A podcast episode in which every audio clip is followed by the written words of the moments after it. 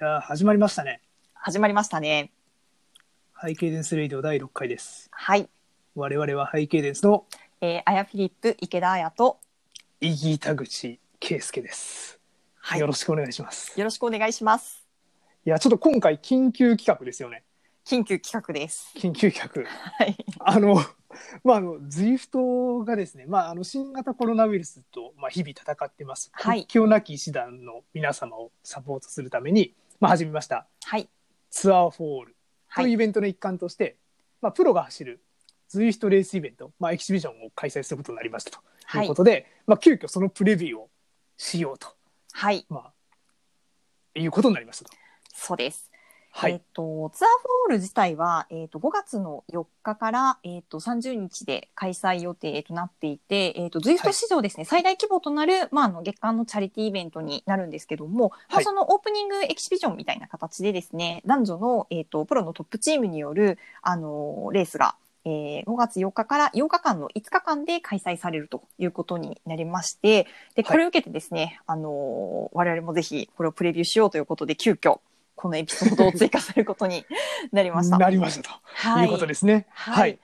じゃあ、えっ、と、どんな、えっ、と、イベントなのかというのを、えっ、と、はい北口さん、ご紹介これあおの願いしてもいいですか ZWIFT のサイトには、ZWIFT はツアーの初めにまず12万5千ドルのはい。寄付をするということで、まあ、これ大体、え1500万円弱ぐらいですかね。そうですね。はい。で、まあ、ホームページ見ると、まあ、それでパンデミックと戦う国境なき医師団うんの、COVID-19、まあ、新型コロナウイルスうんうのんクライシスファンドを支援しますと。うん、うん。でそのツアーの終わりに1ステージでも完走した参加者がうんうん25万に達すれ,、万に達すればうんその日、寄付額が2倍になりますとうんういんう、ことで、参加者が多ければ多いほどパワーになりますということがそうですね。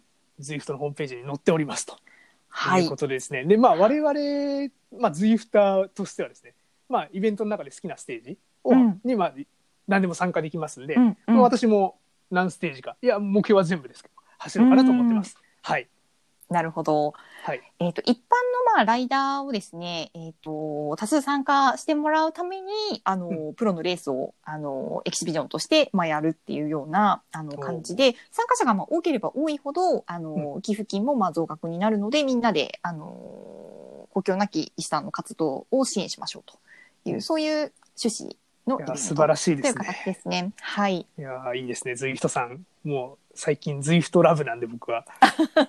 うんいやもうライド行けないから、ズイフトの中で生活してますね。あそうなんですね。はいそう第なんです4回の時に最近 ZWIFT を始めたということはいで、そうそうそうあの ZWIFT の始め方をあの紹介してもらったんですけども、その後結構ずっと走ってますよね。結構走ってますね。僕はあの3月29日から始めたんですけどね、はい。えっと今日までか。で、すでに1224キロ走って、は2い。万3200メートル登って ます。結構僕っはてい距離の割にはねやたら登ってるんですけど、でレベルなんとかでようやく15になったんですけどね。ああ、なるほど。で結構なんか ZWIFT ってなんかアチーブメントってなんかそれぞれなんかなんかやったらアチーブメントもらえるんですけどはいはい、何かを達成したら、したらあのなんかもらえる、もらえるみたいなそのんだろう、ゲームの中のアイテムみたいなものがあるんですよね。はい。私なんか今日パッと立ち上げたら無職達成しましたみたいな無職の称号を手に入れあ、その職がない無職って職がそいうう無職無称職号を手に入 手れて。に入れましたなんか、ね、1ラップ以上のコースを14日連続でやったらなんか無職になるら無職っていう称号が手に入るんですけど、はい。はいつまりあそれのを、暇人だと。そう思われてるみたいですね。ズイはフいトに思われているということですね。ちなちなみに7日連続やったら中毒状態っていうのになるんで、まだ中毒状態はまだまあ普通かなと思うんですえっとね、中毒、中毒状態は私も、ああなの、た確か、はい、あの、アチベンターンロックされたと思いますが、無職はまだですねけ。ど、まだじゃあ一緒に無職になりましょう。無職に。ははいい。。あやさんも結構走ってるよね、今月。そうですね。あの、私の方は、えっ、と、今月、えっ、と、そうですね、4月がもう、あの、まるっと在宅勤務だったんですね。うんで、あのまあ、健康維持と、あの、気分転換のために、ちょこちょこ仕事の合間に走っていて、えっ、うと、ん距離としては4月で555キロ。お、結構乗ってますね。はい。で、でも、上りは北口さんに比べるとだいぶ控えめで、えっ、と、7683メーター。十分登ってっけどね。まあでも、あのー外を、えっと走ってた頃よりもあの自転車に乗る頻度は上がっているのであの意外と乗っってるのかなっていう気がします。あ確かに僕も正直外走ってる時月間1000キロとか乗ったことなかったけど今過去うん30日見たら1057キロ走ってるんでうわすごいですね。あの結構なんか頑張ってるかもしれないですね、うんズイフトのおかげで、確かに。はいはい。そんな感じで我々ズイフトにすっかりハマってるんですけど、はい。でまあ、あの今回さっき言ったあのバーチャルレースなんですけど、うんえー ZWIFT でやるは今いまでのバーチャルレースって、まあ、例えばロンドンのロックダウンエディションはうんビクール使ってたし、そうですねまあ、デジタルスイーツ5って Ruby 使ってたんですけど、うんうんまあでもいまいち自分たち ZWIFT しかやってないんで、うんまあ、実感がなんとなくわからなかったんですけど、うん今回ついによっしゃ ZWIFT よくやった ZWIFT 来たっていう感じで はい。うわ解説できるわっていうはいなんか楽しみが来たなって思います。 なるほど。そうですね。まあ、は我い々は、あの、ジフターとしてはまだまだ素人では あるんですけども。俺まだ始めて1ヶ月しか経ってないしね 。そはういですね。はい。そんな、まあ、素人なんですけども、まあ、素人目線で、あの、ズイフトのですね、えっ、と、面白さっていうのを、あの、ちょっと引き合いに出しながら、このエキシビジョンレースについて、プレビューをしていきましょうというはいことですね。なるほど。では、はい早速ちょっと、どんな感じになるかなって、あの、予想していきましょうかっていうそこうとしですね。ましょう。はい。はい。えっ、と、ざっくりとした今日の、えっ、と、構成なんですけども、はまいず、えっ、と、ズイフトならではの見どころ、あの、他のですね、プラットフォームと、あの、違うところっていうのがいくつかあるので、えっ、と、うんその紹介を、えっ、と、させていただきますと。はい。で、その後ですね、えっ、と、コースですね。これですね。今回のそう5ステージのコーそうスでですね。すね。はい。 5ステージのコースについては、あの、一般のズイフターもですね、走れちゃうコースなので、えーなんとですね、すべてのコースを、えーほぼ思想しておりますので、思想してるっつうか、最近発表されたから、か知らない間に思想したんです。思想してましたね。はい。大体あの、こんな感じよっていう のが、普通に走ってるやんみたはいい、なはいあの、わかるので、まあ、その、はいえっ、と、インプレッションみたいなものをお伝えしつつ、えー今日が、えっ、と、5月の、えー、と3日なんですけども、今日の時点で、えーと発表になっている、まあ、参加チームとですね、あの、参加選手で、一部ちょっと、まだ発表されてないところもあるので、ちょっと、うんあの、この辺の選手が出るかなっていう予想も含めて、あの、注目チーム選手の、えっ、と、確認っていうのをしていくという流れでいきたいと思っています。了解でございます。はいはい。では早速、えっ、と、ズイストならではの、えっ、と、見どころということで、まあ、今まで、えっ、と、やってきた、その、ロンドンロックダウンエディションやデジタルスイス5とどう違うんだっていうところをですね、い、くつか、あの、まとめてくださっているので、えー北口さん、お願いします。はい。えっ、と、まあ、いくつか要素あると思うんですけど、まあ、はい今回まずなんか、体重が軽くてもなんか不利にならないんじゃないかなっていうので、まず1個目ちょっと体重っていうところで上げてみたんですけど、はい。あの、まあ、体重僕自身が、はい、あの、まあ、軽量級というか、僕50キロ弱なんで、ズイフトでも、あの、49キロなんか、登録してよるんんですよ、 40ね。キロ台。 40キロ台ですよ軽すぎはいですよね。はい。軽そう確かにね、男としては、ほぼ、ね、こんな軽い人あんまいないと思うんですけど、そうですよね。はい。お軽量級代表みたいな感じですよ。代表、はい代表です。で、あの、ちょっとですよ、同じパワーウェイトレシオで走ってても、うんあの、いつもね、上りで他のライダーを僕抜かしていく感じするんですよね。ああ、北口さんが走ってても、あの、同じぐらいの、まあ、パワーエイトレシオって、あの、体重に対して出力が、まあ、どのぐらい出ているかっていう。何ワットかっていうは話い、です何けどワね。ットかはいっ。ていう、ワットをだから体重で割ると、えっ、と、出てくる数値になるんですけども、まあの、ゼフトってそれで基本的には速度が、まあ、決まる決。まってると思うんですけそど、うです多分ね、はい体重軽い人は上りは多分有利なんですよね。うーんで、僕、えっとね、ちょうど4月30日、はいえっとつい最近か、あの、はいボーラーハンスグロエのダニエル・オスのなんかライド行ったんですよ。はいで。もう劇的に、なんかね、あれ、見たら2.2から2.8は、あの、8倍パワーはいで走って帰った後に、終始あの4倍ぐらい出さないと置いてかれるっていうとんでもないライドで、僕死にそうになったんですけイどベン、トの目安で、イベントのはいあの出てきてたパワーエイトレシオをそうそう上そう回る、あの、そうな出んです力よで走らねばならない詐欺イベントだったということです ね。まあ、さっき言ってたら失礼ですけ ど、大変だったと。なるほど。であのワトピアのはいヒリールートっていうとこ走ったんですけど、はい。僕大体あの平坦でもうみんなに「うわー待ってくれ」って感じであの置いてかれちゃうんですけど、はいはい。あのただヒリールートの中で一個上りがあるんですけど、うんうんそこでなんかいつも「あなんとか追いついた」みたいなはんいではいはい。走ってたんで、明らかにそこで僕軽いからなんか他の人よりも上りで抜かしてたんで、多多分ね、体重軽いのは結構今回まああの後でコース紹介するんですけど、はい上り結構あるんでうすけど、んうん、軽量級の選手も実はあんま不利にならないというかむしろ有利になるんじゃないかなっていうふうにはお思いーましたね。実で今まで感例してえいるばってことですねそうですね、まあ、例えばロンドとかで、うんまあ、バーベルマートだったりとか、まあ、あとスイスとかでローハン・デニスとかって、まあ、言ってみたら大柄でパワー系の選手が強かったんですけど、はい。まあ、今回、あの、まあ、参加選手の中で小柄な選手もいますけど、もしかしたら日の目を見るときは来るかもしれないんじゃないかなうんっうんて思ってますと。なるほど。ちなみに、あありますれですよね、体重もそうなんですけども、はいうんあの、身長が低いと、どうもあの、空力がなんか考慮されるというあそうそう話なんが、かはい、あるウェブあサイるトでよう見てで、たら、はい。あの身長が低い方が有利って書いてますそうね。ですね。ちょっとそのあたりのアルゴリズムって、あのー全部は公開されているわけではないので、ちょっと、あのーまだわからないところもあるんですけども、どうもそういう説が、あの、あるようあだりますとよいねうことで、あのーデジタルスイス5やロンドンの時って、あんまりこう、空力が、えっ、と、考慮されてなかったので、いわゆるその小柄で、あの、空力の良さっていうのがリアルの走りで速さに影響しているような選手っていうのは、その、うんあの、いいところだけをこう奪われて、あの、ちょっと不利に、あの、バーチャルの中ではなっていたんですけども、まあ、それもちょっと、あの、考慮されて、ここでは、あの、少し強くなるかもっていうのもあるので、まあ、小柄で軽量級の選手がですね、活躍する時がついに来たかもしれ次ないやと。ってくるかはい、って思いながら、はい、僕164センチなんで、はい、まあ結構小柄でいいかなって。そうですねあそうそう。チャチャベスがなんか、はい、 164センチかと思ったら、なんかズイフト上167セン チでなんか、そうですよね。身長サバ読んでるんですはよい、ね。なぜかあステのファンチャベスミッチェルトンはいのエステファン・チャベスはですね、あの ZWIFT っ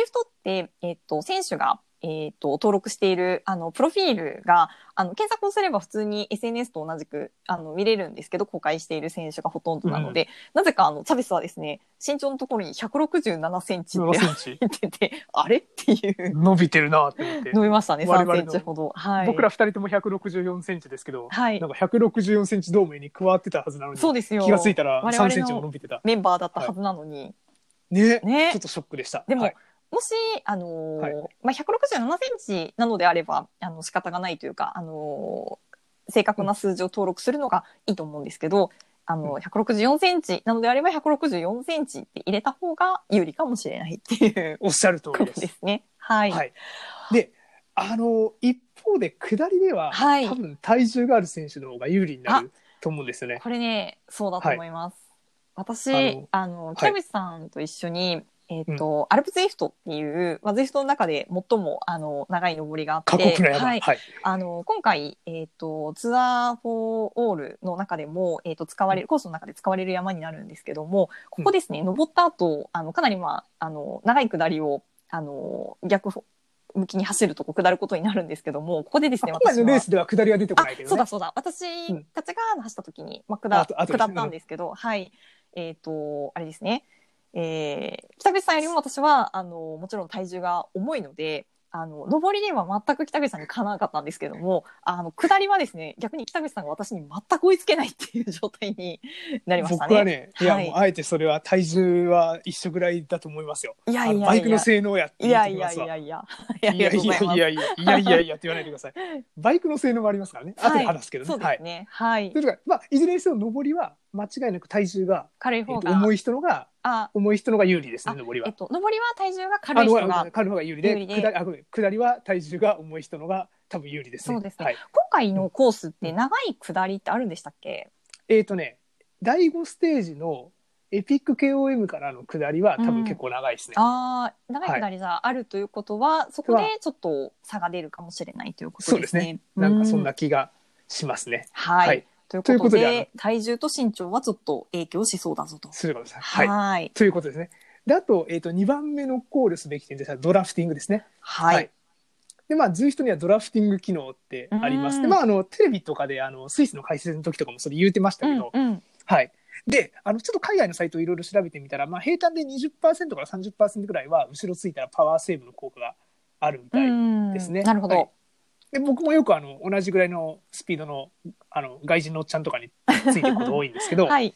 はい、まあそのおなんか楽で同じスピードで走れるなみたいなのはよく感じる。それはありますね。確かに、あの、はい前を引いてくれる人がいると、あの、小さめの出力でかなり、あそうなの、スんですピード出せるので楽ですよね。ドラフティングはすごい、あの、いいと思います。いいっはなんい。か絶妙な同じなんかペースの人とかたまにいるんでそうなんですよ。ありがとうって思いながらはい。ありがとうございます。ということで、あの、いいねを、こう、ライドオンをですね、あの、そうぜひとの中では、あの、Facebook とか、えっ、と、Instagram のいいねみたいな形で、ライドオンっていうのを送ることができるんですけども、まあ、それを結構、あの、送り合うと送り合う。 お互いの健闘を称え合う。そうですはいね。はい。そのよくやりますやね。りはまいす。ね。はい。で、まあ、一方でレースってなると、まあ、誰の後ろにつくかってうん細かくコントロール正直できないんで、そうですよまあ ね。チームメイト同士でアシストとかするのって多分結構難しいかなって思いますね。そこはにいい、る人全員アシストしちゃうみたいな感じになっちそうゃそうそううんそうですよね。チームに関わらず。そう。で、なんか僕面白い戦略かなと思ったら、例えばチーム全員で、よっしゃ、俺のチーム全員でアタックしたるぜみたいなので、あー全員でドラフティングに逃げるとうんうかんいうのはなんか面白いかもしれない。まあ、他の選手がついてこないと限らないんですけど、そうですね。まあ、集団はでい逃げを打つみたいな感じですそね。うそうそう、チーム全員で逃げ打ったのかみたいなのは面白いかもねって思って見てました。なるど。ほど。なんかあの、あれですよね。あの、エフェクト的にも先頭交代してくれるんですよねあ。一そう緒にそうそうそうドラフティングで走ってると。はい。そう。だからそういうのでやったらきっと面白いんちゃうかなってああ、確か思いにな。がら。ね。はい。このドラフティング機能って結構大きいと思っていて、あの、スイスの時はドラフティングなかったじゃないですか、ルービーは。あ、なかったです。そうなんはでい。す。なので、なんか、あのーえっと、レース最初から全力で走るのが、こう、一番いいみたいな感じになってしまっていて、そうそう。力をためらんない、ためらんないんで、ね。そうです、なんかそうです。ね。うんなんか力の、あの、配分みたいなのが結構難しかったと思うんですけども、ゼフトはこのドラフティングがあるので、あの、少し戦略性が増しそうかなっていう気はしますね。そうですね。うんこれはちょっと見ものかなって思いますね、そうで今回。はい。。ドラフティングがありますと。はい。はいで、あと3つ目としては、まあ、マシンの選択っていうのがあるかなと思ってて、はいでちょっと今回、えー、とどういうふうにマシンが選ばれるかわかんないんですけど、うんチームごとに多分メーカーもあるだろうしっていう話で、本当は公平を期すためには全員マシンの性能も合わせなきゃいけないそうですよね。はずなんですこれ、よあれね。ですよね。ZWIFT の中では、えっ、と、うんまあ、一般の私たちもそうですけど、あの、はいフレームとホイールをこう選べるんですよね。あそうですで、ね。はいそ。のフレームとホイールにそれぞれこう性能がなんかあの設定されていあてそうそうそうどれを使うかによって実際のその走りに影響が出てくるというのがあるのでそうこでれすをね。あのどうするんだろうねっていうところですよね。そうですねはいで、まあ、それぞれ今おっしゃっていただいた性能っていうのは、まあ、エアロうん性能とウェイト性能で分かれて、それでほ、まあ、あのフレーム買うときとか選ぶときにあの星印がついてるんですけど、うんうん例えばあやさんは今 S ワークスターマックにはしいましたそようね、です。とエアロ性能が星印2つで、はいウェイトはいが星印4つなんですよね、はいだからまあ平坦もそこそこ走るけど上りに強いっていうバイクなんですはよいね。はいはい。はいで僕もスペシャライズドのターマックプロってやつ乗ってるんですけど、うんうんはいまあ、それもエアロが星2でう、んウェイトが星4なんで、うんうん僕とあやさんは、えっとフレームは一緒と、うんうんであとホイールも今僕エンビーの、えっと SS3.4 ってやつ使ってるんですけどそれもエアロが星印3つで、ウェイトが星印うんう4んつなんで、あのまああやさんもこれ使って多ると思うの分そうですね。私もこれですねこれ、はいなんかこれが結構いいから、あの、買えるようになったら、あの、買えっていうので、ゼフトの中では、あれですよね、えっ、と、なんだろうな、経験値みたいな、えっ、と、あものが、ドドロップロねップって汗の量で、あの、表現あされのていて。お金みたいのがそう入でっすそなっうですてるねで、そはいれが ZWIFT 内での通貨にもなっていて、あの、ドロップショップっていうところで、それを貯めて、あの、ホイールとかフレームを、あのレベルに応じたそうやつです。が入る購入することが、あの、できるんですよね。はいねはい。で、結構そのレベルを上げて、なんかドロップを貯めて、あの、強い、まあ、あの、ホイールとフレームを買うっていうのが、ゼフターにとってのお楽しみっていうところではあるんですけど、なんとですね、あの、選手たちも これを、あの、そうやって買いるのってるよねはい。ちょっとあの、後で出てくるんですけど、あの、今回、走るんじゃないかなと思われる注目選手たちのプロフィールを調べていたらですね、何のバイクに乗っているかっていうのが見られるんですけ ど、あの、バーレン・マクラーレンのですね、コルブレッティがですね、なんと、スペシャライズのターマックに乗っているという、北口さんと同じターマ同じやッつクプロですね。はい。で、おそらく、あのー私たちと同じように、あの、ドロップショップで買ったのかなと思うと、ちょっと心が和むなっていう気がしました。メリダメリダないんだよねそうですね。あの、全部のそのメーカーが ZWIFT の中で、あの、フレームがあるわけではないので、そうですね。メリダが、あの、ないからなのかなってなると、な実際レースの中では一体みんな何に乗るんだっていうのはちょっと気になるところですよね。そうなんですよ、ね。で例えばこの前えっ、とイネオスがレースやったじゃないですうんうかん、やってましたね。いいレーあの時ってス。みんなはい。ドグマうん F12 乗ってて、うんうんうんうわしかもみんなディスクブレーキじゃんみたいなねあ、そう。なぜかディスクでしたよね。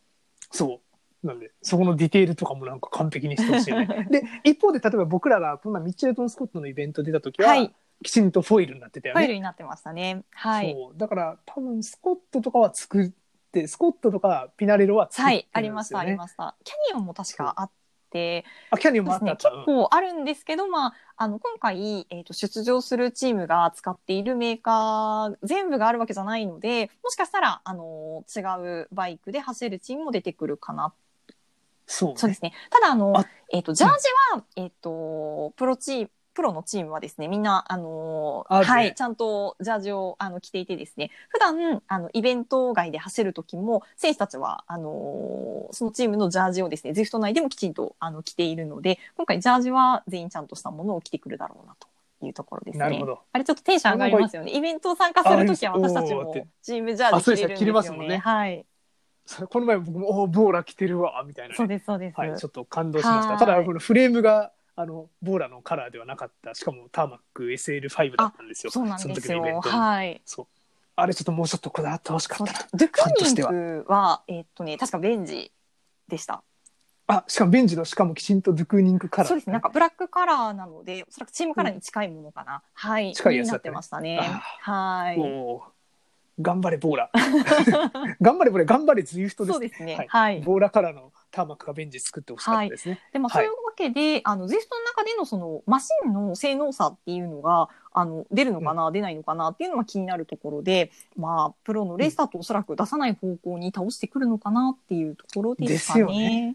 ね多分そうすべきやろうと思いうんます。は。い。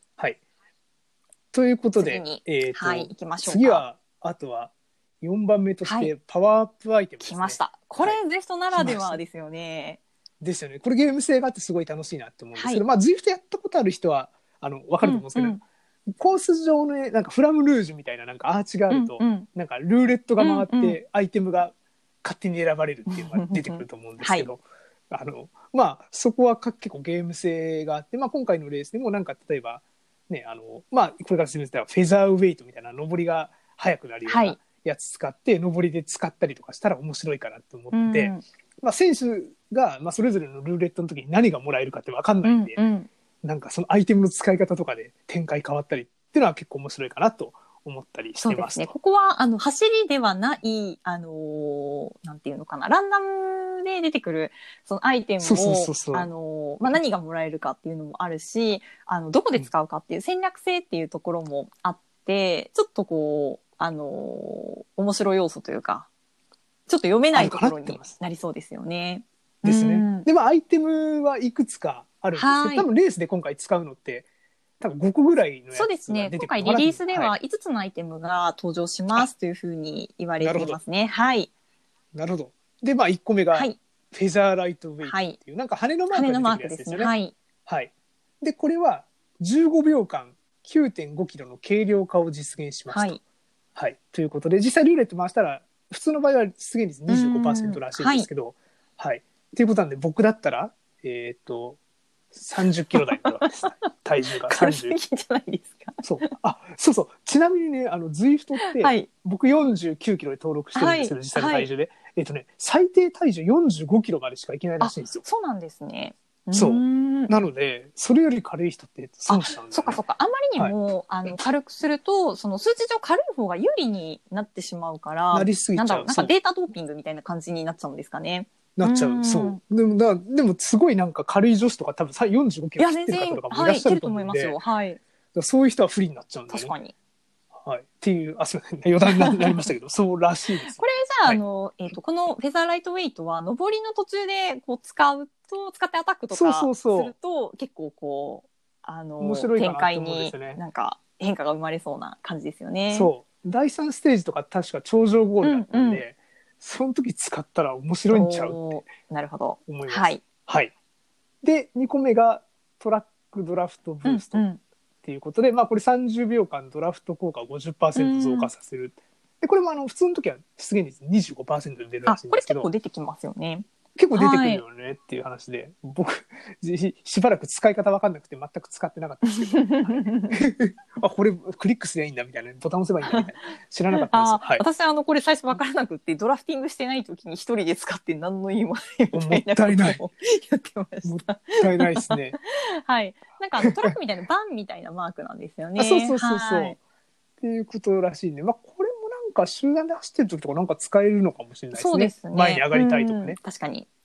っていう感じがします。はいで、3番目にヘルメットエアロブーストってことで、はいはいはいこれあのヘルメットが必要うにん出てくるんでますあけそど、うだね。はい。がはいまあ、ライダーを15秒間空力化しますって書いてあってまあ、これは普通の時は20%ぐらい出てくるらしいんですけど、まあまあでもこれはなんか一人で逃げてる時とかなんかそれかアタック打つ時そうでとすかよに使えね。るかもこねれになんか平坦とかで使っても、なんか急にこう速くなったぞみたいな感じだったような気がしますね。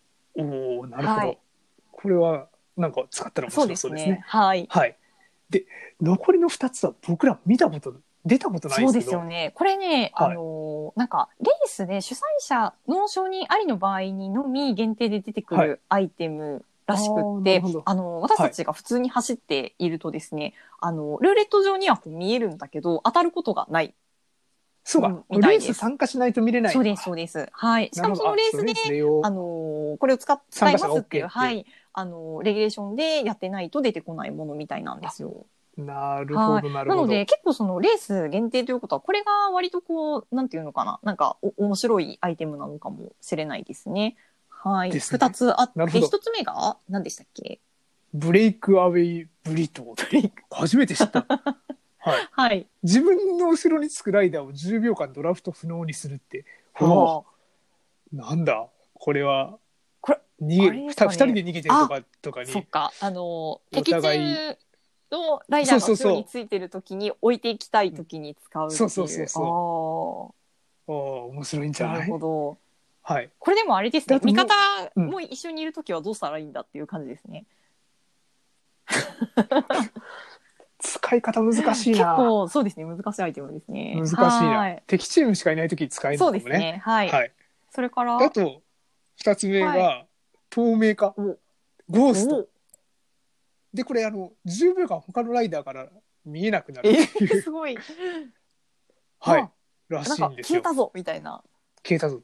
ただなんかこれ確かね、ゴール前は使えないらしいんあですよ。そうなんですね。はい。確でかなんにどあっかのにいつゴールしたか書いてあっわかんないそうたそうそう、わかんないし、 なんかアタックね、ゴール前でアタックしてわかんないとかって、なんかゲーム性が逆に損なわれる気があすーるん確かで、にはい。はい。へえ。っていうことらしいので、あはい。じゃあこれはそのこれを使ってわかんない間にアタックあ、そうそうみたそういなそうっていうのができるからあー面白いんじゃん。面白いですね。なんかこれ使って気がついたらむっちゃ後ろに下がってるとか言ってますけど、それは受けますねかなり。意味ないや、みたいな。 何をやっているんだみたいな感じになりねなまっちゃすうけが、どはい、多分、えっと、レースなんかもあの走っている選手たちはこういうものもこう使いながら、えっと、レースを戦っているはずなのでずっとやり込んでる、あの選手たちはうまく使うともしかするとこうちょっと展開を変えてしまうかもしれないですね。うんそうそう。っていうのは面白いかなってい。やーこれ結構面白いですね。面白いと思いますね。で、まあ、一般のライダー走るときは他にあの、ポイントがボーナスになるっていうう、んあの、のがあルのーレット出てくるんです経けど、験はい値がちょっと多めにもらえるみそうたそいうな。やつや、はい多分今回まあそれ出てこないとそ思ううんでで すね。ははいい。っていうことらしいですよなるはほい、っど。ていうことで、まあ、多分今回の、えー、と Zwift ならではの、いまあ、複数、うんまあ、体重と、まはあ、いドラフティングとマシンの選択とあとパワーアップアイテムっていうところうんうがポイントになるのかなっていうところですね。そうですね。はい、その他考慮しておくべきものってあったりしますかね。これはいつも言ってる標高ですよ。出ました標高。出ました。はい。あれこれイエス兄弟って高いとこ住んでない高いとこ住んでます。あのアンドラってあの自転車選手がすごくたくさんあの住んでるんですけども、あとえっ、と、ダンマーティン。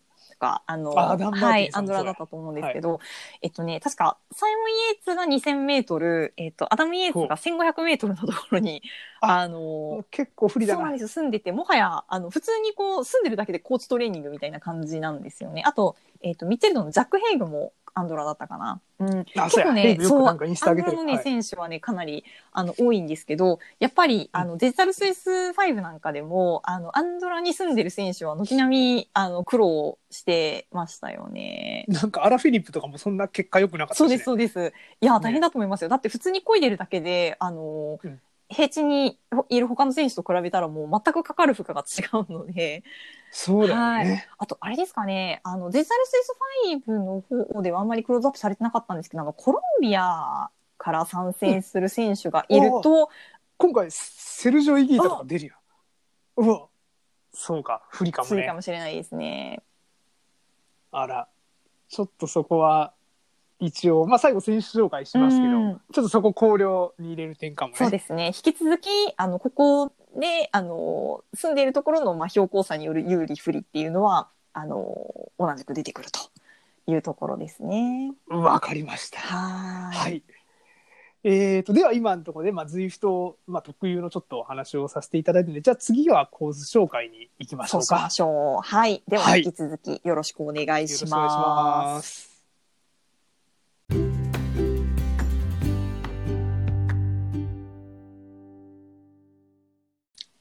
はい。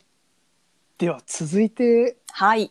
コースの紹介してみましょうか。はい、えーはい全部で、えー第1から第5までの、えー5ステージですね。それぞれ見ていきましょはい。で、まあ、ちょっと我々情報をどっから取ったかって、まあ、ユーロスポーツのサイトだったりとか、あとまあはいサイクリングニュースさんに、あの、載ってたんで、まあ、両方海外のサイトなんですけど、はいはいまあ、ちょっとそこから情報を取ってみたう。とはいうい。ところですね。はい。はい。で、まあ、今回何がいいかって僕、自分で思想できるのすごいいいなって思ってて、コースをね。コースをね、うんあの、まあ、思想、まあ、今回あまりにも結構直前に、あの、なんだろう、情報が出てきたんで、まはあ、いすでに過去に走ってるやつから、ひあの、紐解いてるのもあるん ですけど、あのそうですね。のはいいなって思いますね。うでんまあ実際あとこれ、まあ、あの選手が走ったところをあの、ね、我々ファンは後からも走れるんで、うんうん。まあ、そういうところもなんかすごい楽しいなって思いますね。そうですね。はい、ということで、まあ、あのレース自体はあの、まあ、ポイント賞があったりとか多分はい参加賞もあるっぽいですね。はいそうなんかですそれぞね。れなんかいろいポイろント賞がついてて、そうですね。着順とか中通過順位によってポイントがついて、それによってリザルトが決まるみたいなあ、そんなそう感でじすなねんですかね、多分それ今多回。は分い。チーム賞とか決まるんじゃないですかね、あそうです各ステージそうですよのね。チー人ムの勝総利以外合に賞みたいなそ感うそうそうそうじですかね。はい。みたいですね。はい、うんはい。で、あと EF はなんかリリース出してて、あまあ1ステージごとそうなんですに、よはい。はい。で、EF だけがですね、うん結構、あの、全1から5までの、あの、うんステージごとの、えっ、と、出場メンバーを全部、あの、公開していて、おー素晴らしいな。そうなんですよ。で、それによると、あの、1ステージごとに各チーム5人出走。ほで、あの、各ステージごとに選手はチェンジ可能う。へよえ。に見えます。まあ実際 EF のリリース見て変わってるよね。そうなんですよ。ははいななるんほど。で、あのー複数のステージに、まあ、出る選手もいれば、あの、1ステージだけ、あの、出てくる選手もいるみたいな、そんな感じなるほど。ですね。なのなんで、かそうん総合が多分チーム総合で出すのかなっていう感じあなるほどがしますね。あ確かにそんな。な気しますね。はい。うんなんか EF なんか動画上がっててなんか選手が走ってるやつでみんなヘルメットかぶってなくてジョナサン・ボータ ーズがヘルメットかぶってなくて危ねえじゃねえかみたいななんかツイートしませんでしたっけあの、それ、私も見てですね、ちょっと笑ってしまったんですけど、さすがおジョナそらくサあン・ボーの、ター全ズ。はい。チームですね、あの、それぞれのまあチームジャージを、あの、着て走ってるティザー映像みたいなのを、あの、SNS で上げてるので、多分、ズイフトが用意したんじゃないかなと思うんですけども、それがなんかみんなヘルメットがないんですよね。あぶそうそうだからジョナサン・ボーターズのツッコミが、めっねちゃ面白いですよね。めっちゃいいなって思って見てました。はい結構でもあの ZWIFT って、うんあのヘルメットもまああのアバターにつけるかどうかって自分たちで決められるんですけど、はい割とノーヘルの人多くないですか僕ノーヘルだよ。出たノーヘノールヘル、ちょっと、挑発な感じで、ノーヘルです。はひいげ挑発、怪しい人になってるね。あのもう本人とは全然違うアバターなんです、あ、これあの、スペシャライズドのブログに、この前、あやさんが書いたブログ に、僕のアバター載せていただいてますけど、もう相当激しく怪し見どい怪しころいもですよね。はい、でもあのまあ北口さんが3月末にあの ZWIFT を始められた時にそのはい。変なアバターって言ったら失礼なんですけどすごい あの全然本人と違うアバターを作ってきてコンセプトはな何ですかって聞いたら水戸黄門 だって言い出してそうこの人大丈夫かなと思っていたんですけどもなんとですねあのイネオスの、まあ、今回のあのツアーホールには出ないんですけども、はいロハン・デニスがですねあげてたゼフトの、アバはい、あの、イレースに出た時に上げてたアバターが、ほぼ同じよ同じうなっていう、すっごい怪しいアバターで、あ、ここにもいたっていう。ター僕、ローハン・デニスと同類や。本当ですね。なんか、ローハン・デニス、あの、この前走ってる時、なんか、後ろにミニクーパー映ってたじゃないですか、古いやつ。はい。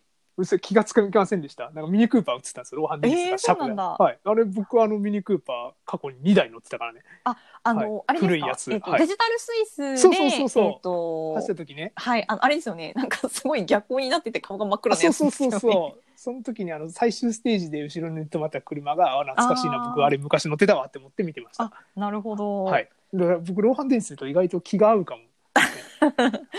なるほど。意外な共通点 が。そうそうそう。はい。今回もあれですね。明日坊主明日坊主ににしよう。うんはいはい、あの、ちゃんと坊主にしてくださいね。はい。あの、今回もおそらく、えっと、選手のご自宅からのこうライブ配信があるのではないかなと思う の期で待、しますね。はい、それもちょっと楽しみですよね。です。ね。ははい。い。なんか選手によってははいちゃんと工夫しててね、なんかそこもいい感じなんで後すよろね。にきちんとね、あの、はいスポンサーのバナーつけたりとか、偉いですよね。はい。はい、すいません。ちょっと話が脱線しましたが、じゃあ、えっ、と、第一ステージから順番に、えっ、と、プレビューということで確認をしていきましょうか。はい。ということで、まず第一ステージ、これ5は月い4日、もう明日、明日じゃん。そうですね、はい今日5月3日なので、明日、は明日の、えっ、と、時間が大体日本時間の、えっ、と、10時から12時ぐらいで、えっ、と、走るのかな。で、ライブ配信が、えっ、と、ありまして、えっ、はいと、GCN、グローバルサイクリングネットワークのアプリで、あの、全世界ライブ配信があるということなので、あの、私たちも見れるかなと。はい。で、楽しいえっね。とはい。英語実況になるのかわからないんですけども、えっ、と、あれですね、えっ、と、ダゾーンでもご活躍をされていました、あの、別府はじめさんがですね、ほうほあうほの、うディスコードといはう音声アプリでですね、あの、はい実況なんかしてくださるようでお、ーツイッターで、はい、あの、言われていたので、あの、映像は自身を見ながら、実況はそちらで確認をするというのあこれはもあり面かも白いしですねれません。はい。なるほど。うこんれは期待しましょう。はい。はい。ということで、第一ステージ。はい。これは、インスブルックですうね。ん。あはい。で、オーストリアのインスオーストリア。ア。これだから、あうの、ん世界選手権で僕らが見に行った、まさにあそこですよ。を、あの、2018年そ世う界そう選そ手う権その舞台となったインスブルック。う。はい。はい。で、あの、ちょっとユーロスポーツのサイト見たら、インスブルッキングっていうズイフトのコースを使うって書いてあって、うんで、まあ、えっ、と、上りが、えっ、と、72メートル登って、えっ、と、はいトータルの距離が52.9キロって書いてあるんですけど、はい。多分ね、インスブルッキングって、あの、ズイフトのコース見ると、多分周回で、えっ、と、本当はうん8.7キロの周回うんで、うんそこで上りが77メートルなんで、はい。あの、52.9キロで72メートルって、そんなフラットのコースができんのかなっていうのが、ちょっと僕は疑問に思いながら、もうちょっと登るんじゃないのっていうことですね。っていう気がしますねうん。は。ないるほど多分6周とかしなきゃいけないはずなんで、多分そうすると 77×6。そうですね。は登るのかなとうんうん確か思いまに、す周回ですね。はい。そうですね。で、まあ、基本的にはでもフフラットなコースなんで、うんまあ多分パワーアップアイテムで言うと、さっきのあの、車の後ろにつくやつとかね、ドラフティング。はい。ドラフティングのやつだったりとか、ヘルメッあトのとヘルメットのエアローのやつとかはいははい使ったら面白いんかなってうん思いまうんすね。確かに。で、あまあ、あと中間スプリントポイントがあるみたいなんで、まあ、その中間プリスプリントポイントでは、まあ、上位5名に、まうんあ、それぞれ5、4、3、2、1のポイントが与えられて、うんうん最終のスプリントの日が1位から25位まで、うん25ポイントから順に25、24、23、22って、ポイントが。が与えられるらしいですわ。なるほど。はい。ということで、まあ、あの、2018の世界選手権のコースの市街地部分なので、うんうんあの、はい結構こうやってもう、なんかインスブルックのコースってすっごい世界再現されてるじゃないですか。再現されインスブルッてクのま街すね。結構 ZWIFT の、あのー中って、まうあ、ん Ruby とかと違って自社ではないんですけども、うんかなりあの細かいところまで再現をされていて、そうそうねはーい。なんで、そこのあの川の横とかね、綺麗なとことか再現されそうてたならんいいですよ。なーって。はーい。すごいうね、ん綺麗な、あの、コースなので、私もここはよく、あの、走るんですけどもう、んすごく綺麗でお気に入りのコースなので。いいですよね。うん。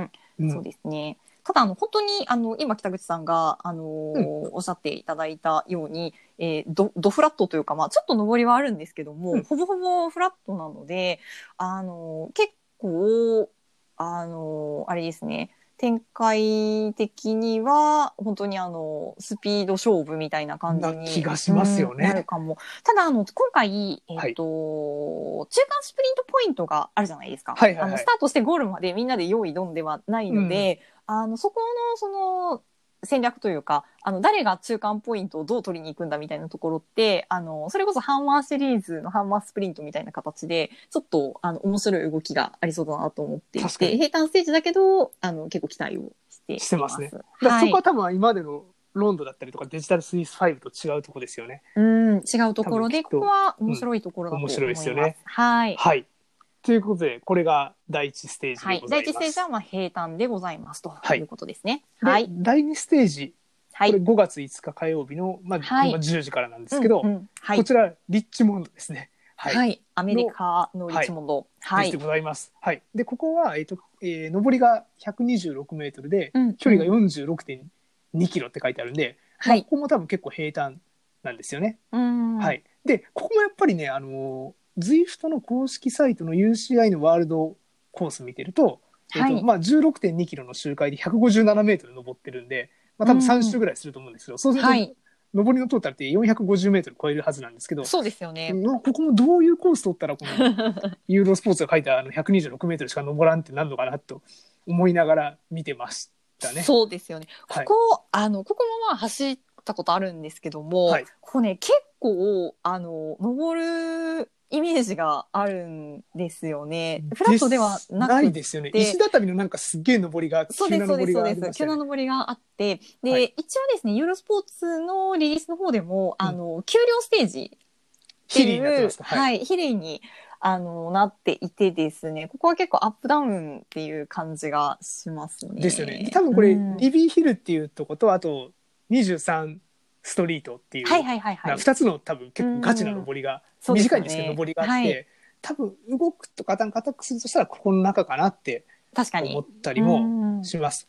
で結構あと、えっと、登った後に下りとかなると,、えっとうんスマートトレーンの場合ってシフトチェンジうまくするとことかも肝になるかなって思ってて。あーぐわーって上がっって、下りでやったうんうらカーって軽くなっちゃうんで、そこでガシャガシャガシャってもう一気にギアチェンジして、もうあの、パワーロスないように、てあのギアチェンジしてマックスでパワーかけるっていうところがあると思うんで、多分アップダウンがあるコースって、まあ、あ、いくつか、えっ、と、最終ステージとかもそうなんですけど、うんうんまあ、そのシフトチェンジのうまさとかっていうのも、スマートトレーナー上で肝になるんちゃうかなってあー思っそうてか、そうか。私見てはまあしのたクラシックローラーであの走ってるから、その辺の感覚ってわからないんですけど、うんうんあのスマートトレーナーって、えっとコースの勾配によってあの負荷がこう変わるんそうですそようね。そうですはいで上りだと重くなってで下りになると軽くなるから軽くなりますね。そこで、はい。あのギアをきちんとあのチェンジさせないとあの、うん急にこうパワーがあのちっちゃくなってしまって下りで遅れてしまったりとかっていう可能性があるよっていうこだとかでらす現ね。実のライドと全く一緒ですよう。ーんなるほど。はい。意外とギアチェンジ大事なんですね。ギアチェンジむっちゃ大事ですね。なるほど。ははいい。というとこですね。はいまあ、本当にリッチモンド結構、うん、石畳の登りとか、うん、あるんで、まあ面白い。これ一緒に走りましたよね。あの 走りました、だい走りぶました。はい、一緒に。これ結構ね、あの、本当上りで置いていかれるはい、ってといいう。う。はい、やつなんですけど、ただあの、そんなに長い上りではないので、あの、下りでこう、追いつくみたいなことがとでこきるかろも も、ね。うん、あって、で、ここあれですよね、2015年の、えっ、と、世界選手権のもうサゴン勝ったとこっすよ。あはい。そうですよね。ねえなので、あのー割とこう、パンチャー系が得意とするようなコースなのかなっていう。で、そうですね感じですねそう思います。ね、はい今回、ボーラは、あのー出場しないので、サガンは出ないんですけども、うん。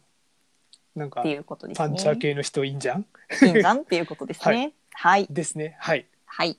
で、さあ、第1、第2ステージと世界選手権の、えー、とコースが続き、第3ステージは、えーこれは5月6日水曜日。はい。まだこれも10時からですけど、はいこれは今度ですね、多分これオリジナルコースっぽいんですよね。はい、あーワトピ、アあの、まあ、ワトピアっていうあの ZWIFT の中の世界の中で、うんうん、あの作ってるコースなんですけど、えーとはいトータルの上りが981メートル登って、うん、登り距ます離ねが72.9メートルで結構長い。長いはな、い。まあ、これ今回初の山岳ステージうん。ですと3日目にして初めて山岳ステージが出てくると。そうですねはい。でまああの ZWIFT の中の,、まあそのワトピアの中のオーシャンブールバードっていうとこから多分ヒリー KOM っていうところに行くんですよね、はでいコースであの ZWIFT で選べるフィギュアエイトっていうはいはないんかコーはいスなはんいです。けど、そのなんか最初の半分通ってからあの今度左側の火山があるところなんですよね、ん。ボール系の行ってで最後エピック KOM でゴールするらしいんですよ頂上ゴール、はいはいはい。なるほど。お頂上ゴールですむっちゃ面白いじゃんって思ってて3日目にして頂上ゴール3が日。ゴールはいであのエピック KOM はじゃあどんぐらいの山かっていうと最後のゴールのとこ、うん。距離がえっ、とね9.5キロ、距離で9.5キロ。はい。上りが414 414メートル登って、うんうんで平均シャドウ結構緩くて3.9%なんですけど、うんマックスシャドウは10.7%、っていうところで、まあ緩いんだけどダラダラ登るみたいなところでまあやっぱり登り強い人有利ちゃうかなって僕自身は思ってるんですよね。ああ確かにそうですね。そううんなんでこことかもなんかフェザーのアイテムとか持ってる人とか面白いんじゃん使ったりとか途中 でって確かに持ってたり、はいまあ、けそう言って結構エピックゲームきついっすけどね。あのあの結構だらだらずっと登ってる感じがそうそうそう。しますよねう。ん、なんで俺できたら俺ここあのラジオタワー入れてほしかったよねここあまあでやっ確たからにあのーアトピアっていう、まあ、ズイフトの中にある架空の世界でいろいろなこう地形とか、あのー景色がこう再現されていて、まあ、第3ステージはそのアトピアの中を走るんですけども、うんズイフトをやっている人ならこうきっと知っているであろうそうそうこういくつか名所みたいなものがあって 今北口さんが言ったラジオタワーっていうのはその中の一つなんそうですよエねピッ。クゲームを超えたすぐ直後にはい左に曲がっていって、あのもっとなんか15%超えの激坂があるそうなんラですジオよタワーっていうところがあるんですそよね。こ、あのーはい個人的には、あれですね、み、見えてるんだけど、あの、山頂が見えてるんだけど、全くつかない。全くつかないっていう。ぐらいの、あの、厳しい、あの、坂でですね、多分、シャドウ的には一番そこがきついんじゃないかなと。多分きついきつい。はい僕はあのキッカークライム使ってるんでフフロントフォーク上がるじゃないですか。あもの、ういつも北口さんのスマートトレーナーあれですよね、上り勾配に応じて上り勾配前に応がじてこう上がって、上がるんですけど、 実際に登ってるのがうわーって上がるからねいつもあのラジオタワーや行っくとぱ。り、はい。なぜかコースじゃないとか熱く語ってる俺らみたいな。あそうですね。はいまあ、今回はその、えー、と激坂区間はまあ含まずあうのんエピック KMA っていうあの山岳はまあ割とあの長いもののそこまで険しいあの山ではないので、まあ、あの上りなので小柄で軽量な人が有利と言いつつも割とこう集団でまとまって最後まで来そうな感じではありますよね。ありますね。うんでまあその最後のエピック M の前にもあのヒリー KOM っていうとこと、うんうんあとボルケーノの KOM が多あーはい分はいはい、ち通ょるんで、っと登りますね。登はるといこあるんで、まあそこそんな多分2、3キロ登りやと思うんうですんけどね。うんはい、そこそんなに長い登りじゃないですね。ないですけどね。まあ多分そこにもちょっと動きがあるかなって思ってて、であのそこのまあそれぞれの KOM ヒリー KOM ボルケーノの KOM とあとエピック M で、うんえっと山岳ポイントはきちんとつくらしいですうね。んうんはいあなるほど。はい。ということで多分最初のちっちゃいあの2つの KOM は5位までの多分うんうん54321ポイントなんだけど、いエピックゲームはのゴールは、えっと25 5ポイント。ポイントあ、これは結構大きいですね。あでー25位の人までポイントが付与されるみたいですう。ん。じゃあ、はいあの、どの KOM を誰が取りに行くかみたいなところで、結構チームごとの戦略が出てきそうですね。じゃないですかねう。んであとはやっぱ最後のエピックゲームまで集団で行ってそこの最後山でなんか集団の戦い。いとかなったらいいですね面白いんちゃうかなって最誰後かが一人逃げちゃうんじゃなくてうんうんうん。集団で行ってほしいなっていう。あーいいですね。小集団でこう、山岳のアタックとアタックみたいな感じになるとね。見てえなそういうの。いいですね。そこでなんか、こう、アイテムを誰かが持っててみたい なそうそうそうそう感じになるとね、すごくこれ面ツイフ白トいなからも。で面白いなそれやってほしい、はいっていうのっをて期い待してうます。、はい、変化がありそうな、えっ、と、第3ステージでございますね。はい。ははい、い。ででは次が次第4ステージですね。はーい。はい、5月7日の木曜日の、まあ、これも10時からということで、あのこれはあのこれもアトピアンっていう世界の中にある、はいまあ、あのサンドセコイアっていうコースを使うって書いてあって、まあはい。えー、と標高は147メートル登って、はい距離が42.6キロはってい。いうところですね。であのこのコース自身は、えー、と実際に ZWIFT の公式サイトで見るとあの20.1キロで173メートル登るっていう。えーとうんサンドセコイアっていうコースがあって、うんそこ多分2周ぐらいすると思うんですけどね、ねこれもやっぱりなんか倍するとあの標高がなんか合わんような気がするんですけ どはい確かに。そうねまあちょうど僕これ、えっと一昨日走ったのかなでもう正直まあほとんどまあフラットですね、うんはいここはもうど、ど平坦って。ド平坦ですねいいですよね。はい。はい、で結構高速な展開になるんちゃうかなと多分平均時速確か40キロとか超えるっしょとあいう意味で,、ーはい、でなんでまあそこで平坦系のパワーアップアイテムうんあの、うん。ドラフティングのやつだったりとか、うんうんうんあのヘルメットのやつとかはあっい。たら、ベストとかね。はい面。白いんちゃうかなと思いますと。確かに。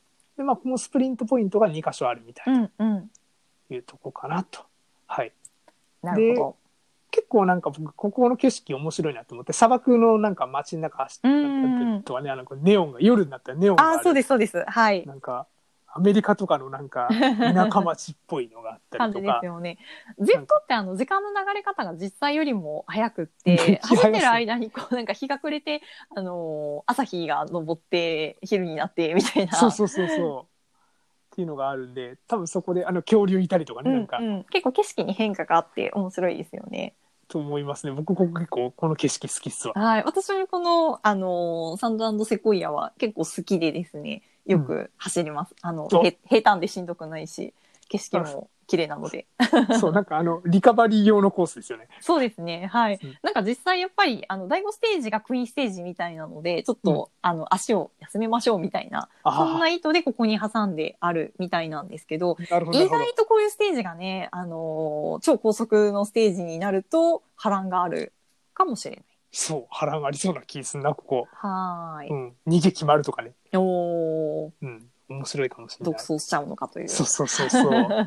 っていうのがどういう展開かすごい期待の、はいはい平坦とはいえ見逃さないで見逃せない、行きはまい、しょうと第4ステージでしたと。はいそして最後最終日。はい。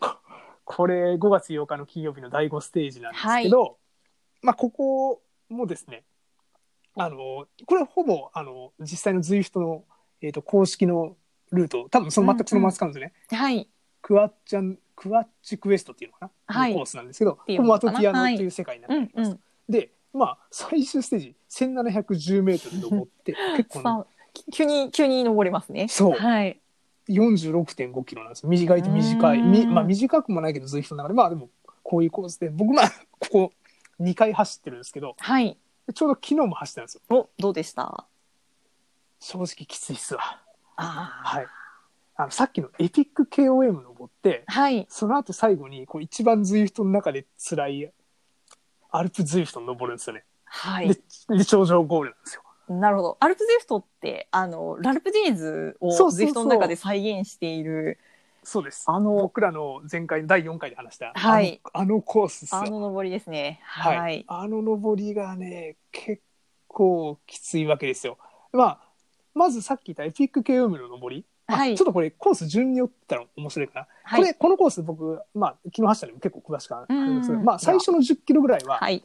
緩やかなアップダウンなんですうよ。ん。でここもあのずっとアウターで多分そんなギアチェンジせんでもいけるぐらいのアップダウンかな、うん逆にギアチェンジしてロスしそうなんで、はい。まあ、アップダウンそのまま超える感じですわ。うんで11キロぐらいからエピックエ M 始まるんで、うん。まあ、これ第3ステージの最後の山と同じなんはでいすけはど、い。登りが始まると。はいはい。で上り9.5キロうん414メートル登って3.9%平均勾配っていうところなんですけど、はい。まあ、シャドウそれほどきつくないうん、うん。ですわ、っていうとはいころですね。でその後にまあ、最終それに登ると20キロぐらいになってるんですけど、はいそこからまあ急激な下りが結構急な下りなんですよ。そうだそうだ。えっ、と、結構ここは急な下りだと思います。ですよねはい。あの、走ったことあるというか、あありますよねの登りの、登る方で走ったことがあるんですけども、はい登りが結構きつかったので、あの、下るとかなり、あの、シャドウ的にはきついだろうなっていう。そうそうそうそう、はい。そうなんですよ。まあ、でこれ多分下りで、まあ、重い人の方が有利なのかなだからああ、なるほと思ど。いながらこうじゃあ、なるほど下りで動きがあるかもしれないという。あるかもしれないですわ。はいちなみにあれですね、ゼフト下りは、あのー、なんだろうな、コーナリングとか、あんまり、あのー、関係ないですよ関係ないよね時速時速70キロとかであの180度180度ですよね ヘアピンぐカわーってーまブ。ヘアピンカーブ回るから上がっていくので、まあ基本的にはあのパワーがあってあの体重がある選手が有利になるとなるのかないうことですね多。分プロの選手とか多分下りでも回し続けるんだろうねきっとね、ああだと思います。はいこれ。あの下りでちなみにペダル回さないで0ワットになるとあのフルーム下りするんですよああのいわゆるクラウチングそみうたそいうなクラ感ウチじング で、そうあのアバターがクラウチングのポーズを取るんですよそねれ。であれかっこいいよね、わざとやったりとかするけどはいはい。はい。はいでこれ20キロ地点から下って、はいそこが多分32キロ地点ぐらいにな一ると思気うんにですよね12キロぐらい下るんですね。そうそうそう。はで、いその32キロ地点ぐらいから、はい。えっ、と、アルプズイフトの上りが、なるほど。始まるここからラウルですラウルデースに向かっていくと。ラルプデュエズで行くと。おー地獄のようなコースですね。地獄のようなコースで。でまあ、ラルプデュエズは、アルプズイフトは12.2キロの上りで、えっ、と、標高が多分1036メートルぐらい登って、はい。はい。平均勾配8.5なんですよ。きついですねき。ついわーって。で、きついでなんかすよね。はい。 15%みたいな変な登り出てこないんですけど、あもうずっとまあでもずっと10%ぐらい。 10%ぐらいですよね。はい。感じですね。でまあ僕も多分こう10回ぐらい登ってるんですけど、まあ、多分一番の勝負どころやろっていうところまあですそね。うでしょうね。はいはい。でここも多分プロの人は歌でいっちゃうんかな。あの僕はいつももうインナー入れちゃってますけどうんであの、まあ、ちょっとアウターのがなんかシャリシャリしてなんか抵抗でかい気がするから僕みんな入れちゃってるんですけどあースマートトレーナー特有の、の感じかな確かになんか、あれですよね、あのデジタルスイスでも、あの、アウターに入れると、急にあの、テレビからシャリシャリ音がそ聞うこそうえそうてそうきそうそうそうそて、うで、あ、今この選手アウター入れたなっていうのが分かるぐらいなんですよね。わかはるい。で多分結構ポイントとなるのが、えっとはいアルプスの人って登ってんと,、うんえっとカーブのとこで割とシャドウ緩くなるじゃないですか。うんでそこのところで多分こまめにギアチェンジして、はいえっと重くしてうん負荷かけてでまた上りきつくなったらっていうのを多分ギアチェンジをあのパワーロスないようにうまくするってとこが意外と肝になるのかなってうん思なって、るほど。はい僕いつもなんか緩くなんともうそのままギアチェンジめんどくさいからカラカラカラって回すあのするものがむっちゃパワー減っちゃってるんですよ。ああ、やっぱりそこだけ一瞬軽くなっちゃう。そうそうそうで、そう出力が減って、速度も落ちてしまうっていうことなんですね。うん。多分だからそこら辺をスマートトレーナーで慣れてたりとかする人の方がああ、いいんちゃうかな確かに。この辺は、あの、そその、ゼフトで、アルプゼフトをよく走ってる人が有利になりそうですね。そうそうそうそう、うんなんで、まあ、このカーブのところだったらば最一番前半出てくるあのアップダウンのとことかも、んまあ、うまくもしかしたらギアチェンジした方がいいか逆にギアチェンジしないで、うんあのそこのロスかんないように、はいあのなんもうかケイデンスでカバーするかっはていはいいはいうはい。方法のどっちかやと思うんですけどこなこちょっるほとど。だから本当あのプロの映像はいつもあのうん前から映してるのしかないんですけど、は本い。当は俺ギアみたいんですよあ真横から映してほしい私もね、ギア、すごい気になります。気になるでしょだか今、どのギア使ってるのかっていうの、すごい気になりますね。らここちょっと GCN さんにはですねあの真横から撮るカメラをぜひ設置してほしいなああ、ぜひ。と思うよ ね確かに。はいっ。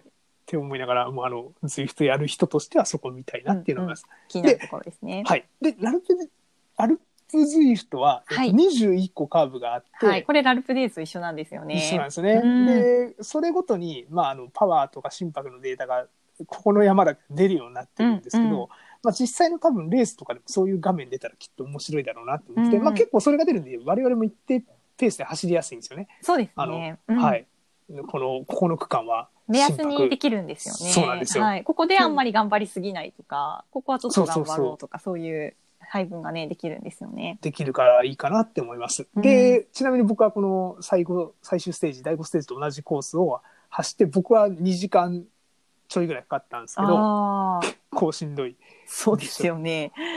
プロはきっと1時間半とか下手したら1時間前半1時間前半無理か1時間前半はちょっと難しいんじゃないですかね。アアルルププススイイフフトトがが、はい。一番早い人では何分ぐらいだろう40分とかかかるのかな40 30分と分か台やっぱりまでいけるのかなどうだろう。あの、確かね、えっ、と、はい実際のラルプデイズの、えっ、と、記録を持ってるのが、マルコ・パンターニであパンターニか37分ぐらいだったと思うんですよ。あじゃあさすがに1時間は無理だな1時そうです間ね半弱ぐらいだね全コースかでかると思います。はい。なるほどここだからちょっとねプロが何分で走るのかすっげえ興味ありまいすや、気になりますね。ここのプロが、あの、駆け上がっていくのを想像するだけでちょっと興奮しちゃいますよね。興奮しますいねや、どのぐらいのパワーで、あの、走るのかなと。まあ、心拍は大体の選手が、あの、隠しているので、やっぱり、うんあの、見えないことが多いんですけど、パワーと軽減さはおそらく見ることができるんじゃないかなとでき思るよねうので、うん。楽しみもう飛ぶように駆け上がっていくんでしょうね。それこそ、あの、ここ上りなので、えーあれですね、小柄な軽量級の選手が、もしかしたら最後、見せ場あをそうそ作うっそうてくれるかもしれないと。俺それ期待してますよはいち。ょっと最後次選手総会言うけど やりますけどそうでねはい。こそのこ、時ちにょっと、あの、一個だけネタがあるんですけど、言っていいですか、はいあいいですよありがとうございます。あの、アルプスゼフトって、ラルプスゼフトと同じく、21のカーブを、まあ、カウントダウンしながら、こう、あの、登っていくんですけども、はいはいはいあのー、16番カーブをですね、曲がってすぐのところに、あの、はいロードペイントがこう、いっぱい、実際のラルフデイズと同じく書いてあるんですけど、あ、書いてまなすんとね。ですはね、いはい、あの、ゴーゴーイエーツって書いてある箇所があるんで すよ。やっぱり今日もイエスの話出てくるか。出てしまった。はい。やっぱり、はい。おそらく、まあ、この後の,、あの注目選手紹介でもお話しするんですけども、うんあの、イエーツ兄弟は2人とも出場予定なんですね。ほで、うほどうほのステージに出るかは、まだ、あのー公表されてないんですけども、おそらく山岳ステージであるこの最終日出てくると思うので、あの、イエーツがゴーゴーイエーツのところを走るってなかなかちょっといいなうと。おちょっとそれ写真撮りてえ、そこ。ねうん。え、いいですよね。いいですねはい。で、ちょっと私はそのゴーゴンイエーツしか見たことないんですけども、なんか他にも、あの、選手の応援ペイントとかもしかしたら、あの、ゼイフトさんが作ってる、ああんのかなそうですね、あったらちょっと知りたいなと思うの知りたいで、なもし、あの、この、あの、ポッドキャストを聞かれてる方でですね、ご存知の方がいましたら、ぜひ教えていただきたい教えなてほとし。い。はい。ね、よくゴーズイフトとかいいかにも普通のは書いてあるそうけどね、ですね。ライドオンとか、ねあの、ゴーゼフトみたいなのは書いてあるんですけ書いてあるども、この、イエツ、名前が出てるのは結構珍しいなと思って、珍しいはい、中の人にファンがいるのかなみたいな 感じですね。 確かにね。これなんかハッキングとかしてなんか好きな選手とか書きたいよね。ああ、そんなおっしゃらない。すごいノリねツッコミでしたね。すごいノリツッコミ。すごいノとんでもなリツッコミで違した法なノリツッコミ。違法なノリツッコミでした。ははいい。なんと、コース紹介の最後は、違法なノリツッコミ違で法なノリこツう、ッコミ終なわんるかということで、気がついた。たら好きな選手の名前めっちゃ書いてあるみたいなね、あなるほど。いっぱい書い全てある部みのたといな。こ に「ゴーゴーイエー」っつってどこにでも書いてあるみたいな、はい、ありがたみがなくなりますね。それやったら普通にズイフトさんにあの頭下げて「お願いします」って言いに行った方が早い ですね、は確かに。でも、もし、なんかこのレース限定で、なんか、あの、ペイントが出てきたりとかすると結構熱いなってあー熱思いいなますね。うんい、よ。しズイフトさん期待してますズイフトさんはい。お願いしますなんかそういうお祭り要素も、ぜひよかったら検討してもらえると嬉しいなと思いつつ、 えー第1から第5ステージまでを、えっ、と、実際に、えー走ったことのある我々がレビューしてきましたが、あの、どうですかね北口さん的には、一番の注目ステージってやっぱり最終ステージです か最終でしょ最終とあうのん第3も面白いかなとう思うんだけどね、ん。はい、確かあの正最直終ステージはボンうんポインポイント2倍みたいな確かありましたよねなんかすごいね クイズダービーみたいなねそうであす確かに上位10名が2倍ポイントをあ本当にはいそのそう多分クイズサービーがクイズダービー知ってる人少ないね昭昭和和のの人人ししかか知知ららんんなないですよね巨船のクイズダービーみたいな知 倍らないねだ率ねドンみたいどなんさらに倍みたさいならに倍みたいな原平さんに原平さんみたいそうですもう絶対知らないで すねバカすぎる すいませんすいませんすいませんはいはいなのじゃであ、やっぱりそういう意味でも、まあ、クイーンステージ、第5ステージ最終日が注目ということで、そこまで一体各チームが何ポイントぐらいを積み重ねてきてるのかっていうのも、ちそょうっそとう気になるところですね。楽しみですねね。はいで、1から4までは割とこう、あの、中間スプリントポイントなんかもね、あの、すごくこう、動きがありそうで、なかなか面白そうなのではないでしょうかという。うんはい。なんせ初めてやからなんかルールもまだよくわかん ないしもうなんかようこれだけの情報でここまで喋ってるわって思いますそうですね。はい。なので、はい実際どうなるかっていうのは、あの、レースを見ながらですね。はい。見てからの、まあ、お楽しみと。お楽しみとはい、いうこいうこととでですが、結構変化のある面白いステージが、えー、制定されていますということで、ここまでコース紹介でした。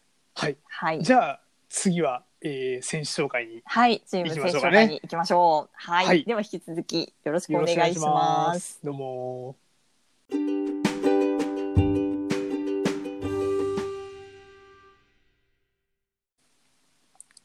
いやーいよいよ選手紹介来ましたねはい、出場チーム選手紹介ということで、早速見ていきましょうか。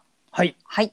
えっ、と、レースはですね、えっ、と、男子、女子でそれぞれ行われます。はいで、男子の方はですね、えっ、と、ワールドツアーが8チーム、えっ、と、プロチームが、えっ、と、2チームということで、はいえっ、と、アルペシン・フェニックス、はいえーバーレン・マクラーレン、おえー CCC チーム、はいえーグルパマ F デジ、イスラエルスタートアップネーション、NTT、はえーラリーサイクリング、えーコフィリス、ミッチェルトン・スコット、そして EF エデュケーションファーストプロサイクリングということで、はい、全部で10チームが出走をします。なるほ。どはい。はいちょっと、あれですね、あのー少なめというか、あの、ユンボビズマとか、あの、イネオスとか、あそうとあそのデジタルスイスで猛威を振るったあのサンウェブおサがンウェブいない出てのほしかはっねたなちょっと残念ですようね。ちょっと残念まあまあでもはいこれだけ出ていただけるのはありがたいっすよ、そうですよね。うん、素晴らしいははいい、でちょっと今回のレビューは男子の方が、えー、と中心になるんですけども、えー、とはい女子の方も8チーム、えー、とコンチネンタルとあとワールドツアーの方から、えー、と出場がありまして、えーと有名どころでいくと、えーボイルス・ドルマンスほうキャニオンスラムうん CCC リブ、えおえー、とあと FDG の女子チームなどなどがですね、えおー、ーなるほど参戦予定ということでこちらも結構豪華でございます。おーいいですね。はい。で、ボイルスですとか、あとキャニオンスラムはですね、ズイフトの中でイベントも、あの、定期的にやっていますので、あの、結構走れる選手がですね、たくさんいるので、面白いレースをしてくれるんじゃないかなと思います。キャニオンスラムハンナさんとかすげえ走ってるよね。いや、めっちゃ走ってますよ。めっちゃ走ってるよねはい、めっちゃ走ってます。常になんかズイフト中になってるんだけど僕いつもあそうのですよね。アプリ立ち上げたら、らはい、めハっンちゃナ・バすごいとー思ンうズ選手、すはいごいですよね。すごいっすマジいでや。ーはい、結構、あの、このツアー、フォーオールでもいい走りをするんじゃないかなと俺むっちゃハンナさんに期待してます。はい、こっそり期待しております。はい。はいあでもハンナさんあのアンドラやから不利や。あ、そうだ、住んでるところアンドラ だから標高が高いんですよね。まあでもがん多分すげえ強いと思います。はい。はい。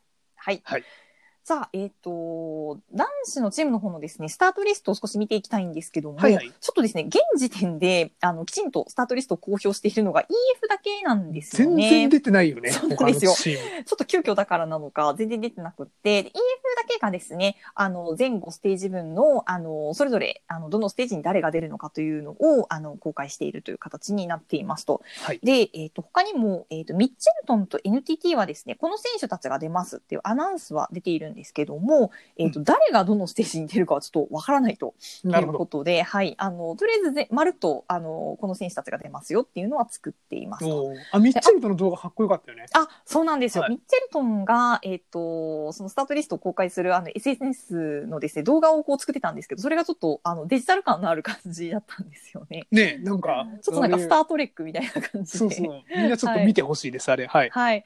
でさすがミッチェルトンも、あの、いち早く ZWIFT でイベントを立ち上げてただけあるなという、はい、慣れを感じました。はい。はい。で、あとですね、F レジも、えっ、と、第一ステージだけスタートリスト公開してるんですけなどるほも、どなるほど。はい、あの、誰が出るかっていうのが分かるチームは、ここまででですね、その他のチームは、ちょっと、はいあの、私の探し方が良くなかったかもしれないんですが、情報が見つけられなかったので、うんまあ、あの、エース選手ですとか、まあ、これまでのバーチャルレースで良い成績を残している選手がおそらく出てくるだろうということで、なるほどえー想定をしまして、えー勝手にですね、注目選手を確認していきたい と、はい、思ってお了ります。解でございます。はい。はい。で、えっと、特筆すべき点としてはですね、アルペシン・フェニックスが、あの、結構ですね、あの、ズイフト上でレースをたくさんやっているので、おあの、チームとしてですね、レースのノウハウというのはかなりありそうだなと、走り方とかアイテムの使い方とかも含めてあるんじゃないかなと勝手に予想をしております。マチューとか出るんかなああれね、で、ねそうですよね。マチューはあのルーラーマガジンとかなんかあとズイフトのやつとかなんかうよくん、なんかキャラ出てクるターよねにキなャってラまクすタよーね。で、はい。そうかっこいいよねあれね、うん。めちゃめちゃかっこいいマチュでーす。出てほしいいわやー、もうちょっと出てほしいですね。ねはい。はいはい。えーということで、あの、出場チームを確認してきたんですけども、ちょっとここからは注目選手ということで、うんえっ、と、先に北口さんが話してくださった通り、えーは影響しそうなのが、まあ、身長、体重と、あと、まあ、ズイフトならではの、こう、ギミックっていうのが結構あるので、まあ、はズいイフトをですね、どのくらいやり込んでいるかっていうのが、あおーの、影響しそうなので、なるほど、えーちょっと身長体重プロサイクリングスタッツから引っ張ってきてですね、でさらにあの ZWIFT のですねアカウントを公開しているまあ選手がほとんどなので、うんあのアカウントからですねプロフィールをあの調べてですね、えー、ZWIFT ってあのどのくらいこうやり込んでるかっていうのがレベルでこうあの表現されていてあの走れば走るほどレベルが上がっていくんですよね。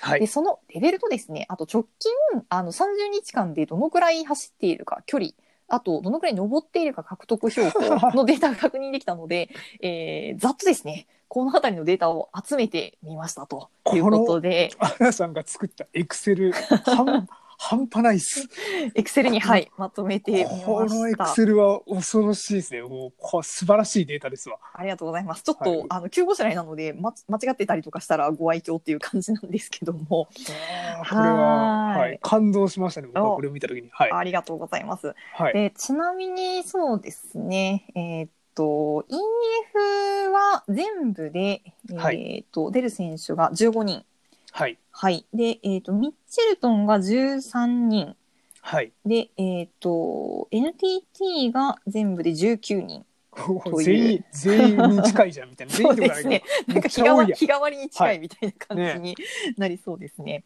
はないるほどはい。で、えっ、と、EF 日なんかはもう誰がどのステージ出ますっていうのも合わせて発表しているんですけども、ですね、デジタルスイスで猛威を振るった、あの、ジェームズ・フェランなんかは、えーうん第2、第4、第5ステージともあう、あの、3日も出ると。はい。フェランすげえんじゃん。なんか良さそうだね。はい。やっぱり、あの、これまでのバーチャルレースでいい成績を残している選手っていうのは、あの、うんズイフトでも期待が、あの、できそうかなと思うんですけど、うんちなみにですね、このフェラン、やっぱり、あの、ズイフトも結構走っていましてですね、彼は、あの、レベル25。はいおお、結そ構、。こはい。なるほ30ど日間走行距離が 1672km、えー、登った、えー獲得標高が2万 3155m ということで、やっぱり結構で、あのーバーチャル走ってるから、走ってますねあれだけデジタルスイスも強かったのかななんすごいて。はい。これちなみにレベル一番高い人が、えあーっと、そうなんですよ。ちょっとね、私の方で勝手にあの調べた、アイアフィリップ調べのあの、はいデータなんですけども、中国選手とかをこう、はい入れたりとかしつつ、はいえっとですね、一番レベルが高い選手が、えっ、と、NTT に所属している、えーは J. ロバート・トムソンはい。で、えーなんとレベルが35という、もう絶対でしょあの今回のコロナウイルスとか関係なく前からずっと好きでやってる人ですよね。はいそうですよね。はい、で間違いないでおす。そらくはい、い、上位にいる人たちはですね、あの、ずっと好きでこれまでもやってたんじゃないのっていう。絶対昔から好きですよ。はそうい。なんですよ。でうん、えっ、と、2位がですね、2人いるんですけども、どちらもレベル30で、えっ、と、1人が、えっ、と、ミッチェルトンのアダム・イエーツ。おーはアいダ。ムさん。そうなんですよ。で、彼はですね、2017年から確か ZWIFT やってるので、はい。はい、あの、それなりにまあ年季入ってるんですよね。おーなかなか入ってます。三年やってんだ。ははいい。そうなんです。で、時々、あの、走ってるのを、あの、今回の、えっ、と、外出ができなくなる以前から見てたので、彼うはん結構ね、もともと走ってたと思います。なるほどはい。で、えっ、と、同率2位でレベル30なのが、えっ、と、バーレメリダのカベンディッシュおーということで、カベンディッシュがめちゃくちゃズイフト走ってるんですよね。なんか最近なんかエベレストと同じ標高八千アップそうそう初そうめてそう、登りましたっエてベレ。スティングやってました。ルークローと一緒に走ったんでしたっけ、イネオスの。おーなんか、すごいですよね。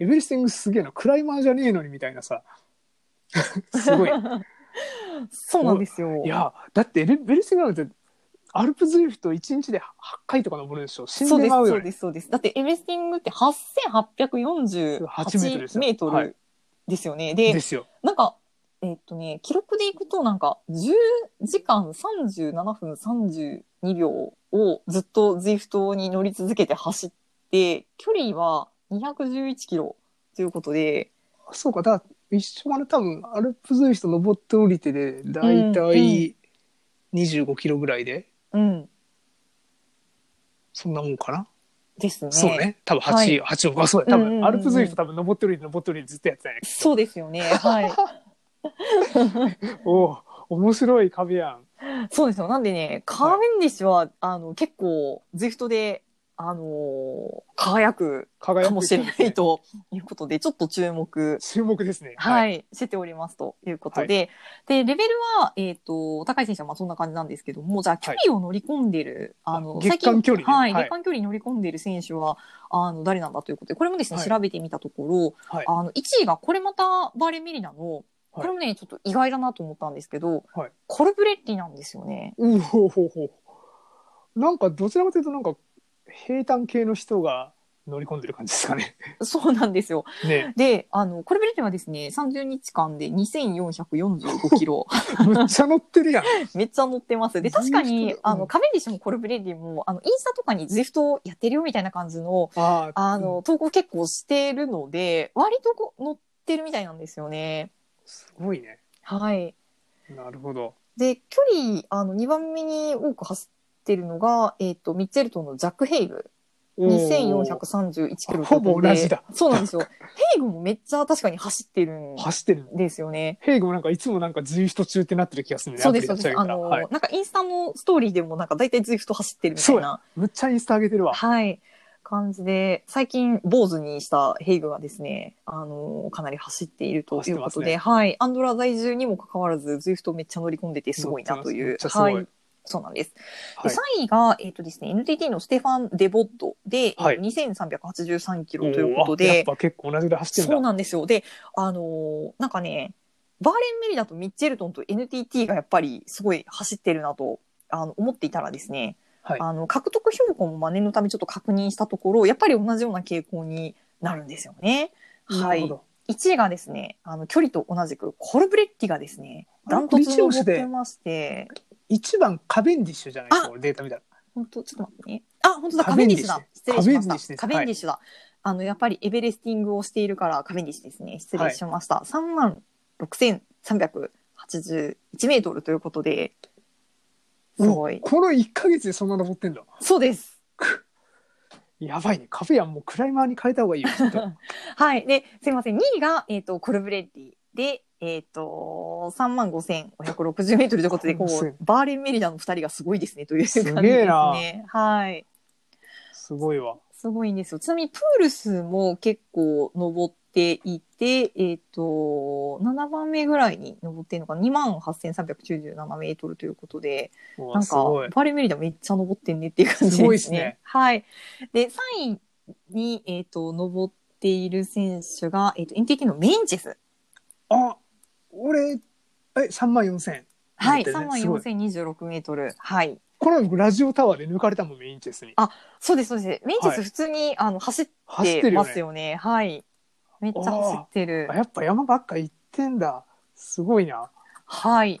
ということで、あの、ちょっとまあざっくり、あの、データをチェックしたところですね、はいバーレンメリダとミッチェルトンと NTT の、あの、走り込み具合がすごいの で、おそらく、あの、チームで勝つ、えー、ところはですね、この3つのうちのどれかじゃないかなといおうなるほど、予想を。は俺てっい。きり EF とかが強いのかなと思ったら EF はなんかどちらかというとあの、まあ、今回あんま外走れなくなったから始めた感がありますねそうですね。あと、まあ、ソーシャルライドとか、あの、イベントをたくさんファン向けにやってくれているので、なるほどどちならるかほというとそっちが、まあ、主体なのかなっていうどなるほどあのトレーニングっていうよりかはそういうファンとの交流を大事にしてくれているのかなっていううんところあーもうそういうとこ好きですねかね、ははいいでも結構みんなやっぱり走っていてさっきの、あのフェランも、まあ、レベル高かったですし、あとあれですね、えー、とミッチェルとかも結構走っててレベル20うんおミッチ結構走ってるのがすそうごないんでですすねよでデジタルスイスでも確か、あの走っていて10位ぐらいに入っていたので、結構ねいいんじゃないかなと思います、そね。うかあと EF あローソンクラドックもレベル27なんだそうです、そうです。ローソンクラドックね、結構いいんですよ。はい。なるほどおお EF なかなかやっぱすごいなうん。なるほどおもうおね、みんなそこそこ走っ走っててるるね感じなんですよね。はい。やべえでもこの中でなんか誰が勝つかって選ぶのすっげえ難しいねいやー、難しいですね。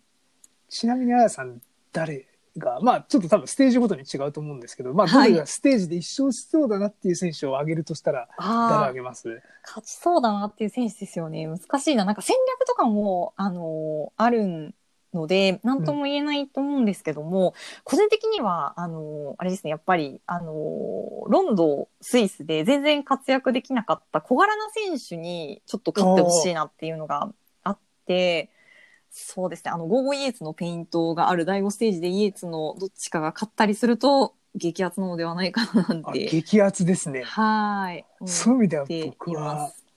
ちょっと標高的には不利なんですけどはい。コロンビア人選手の小柄な人に勝ってほしいおのではい。まああやさんのイエーツと同じチームメイトのエステバン・チャベスはい。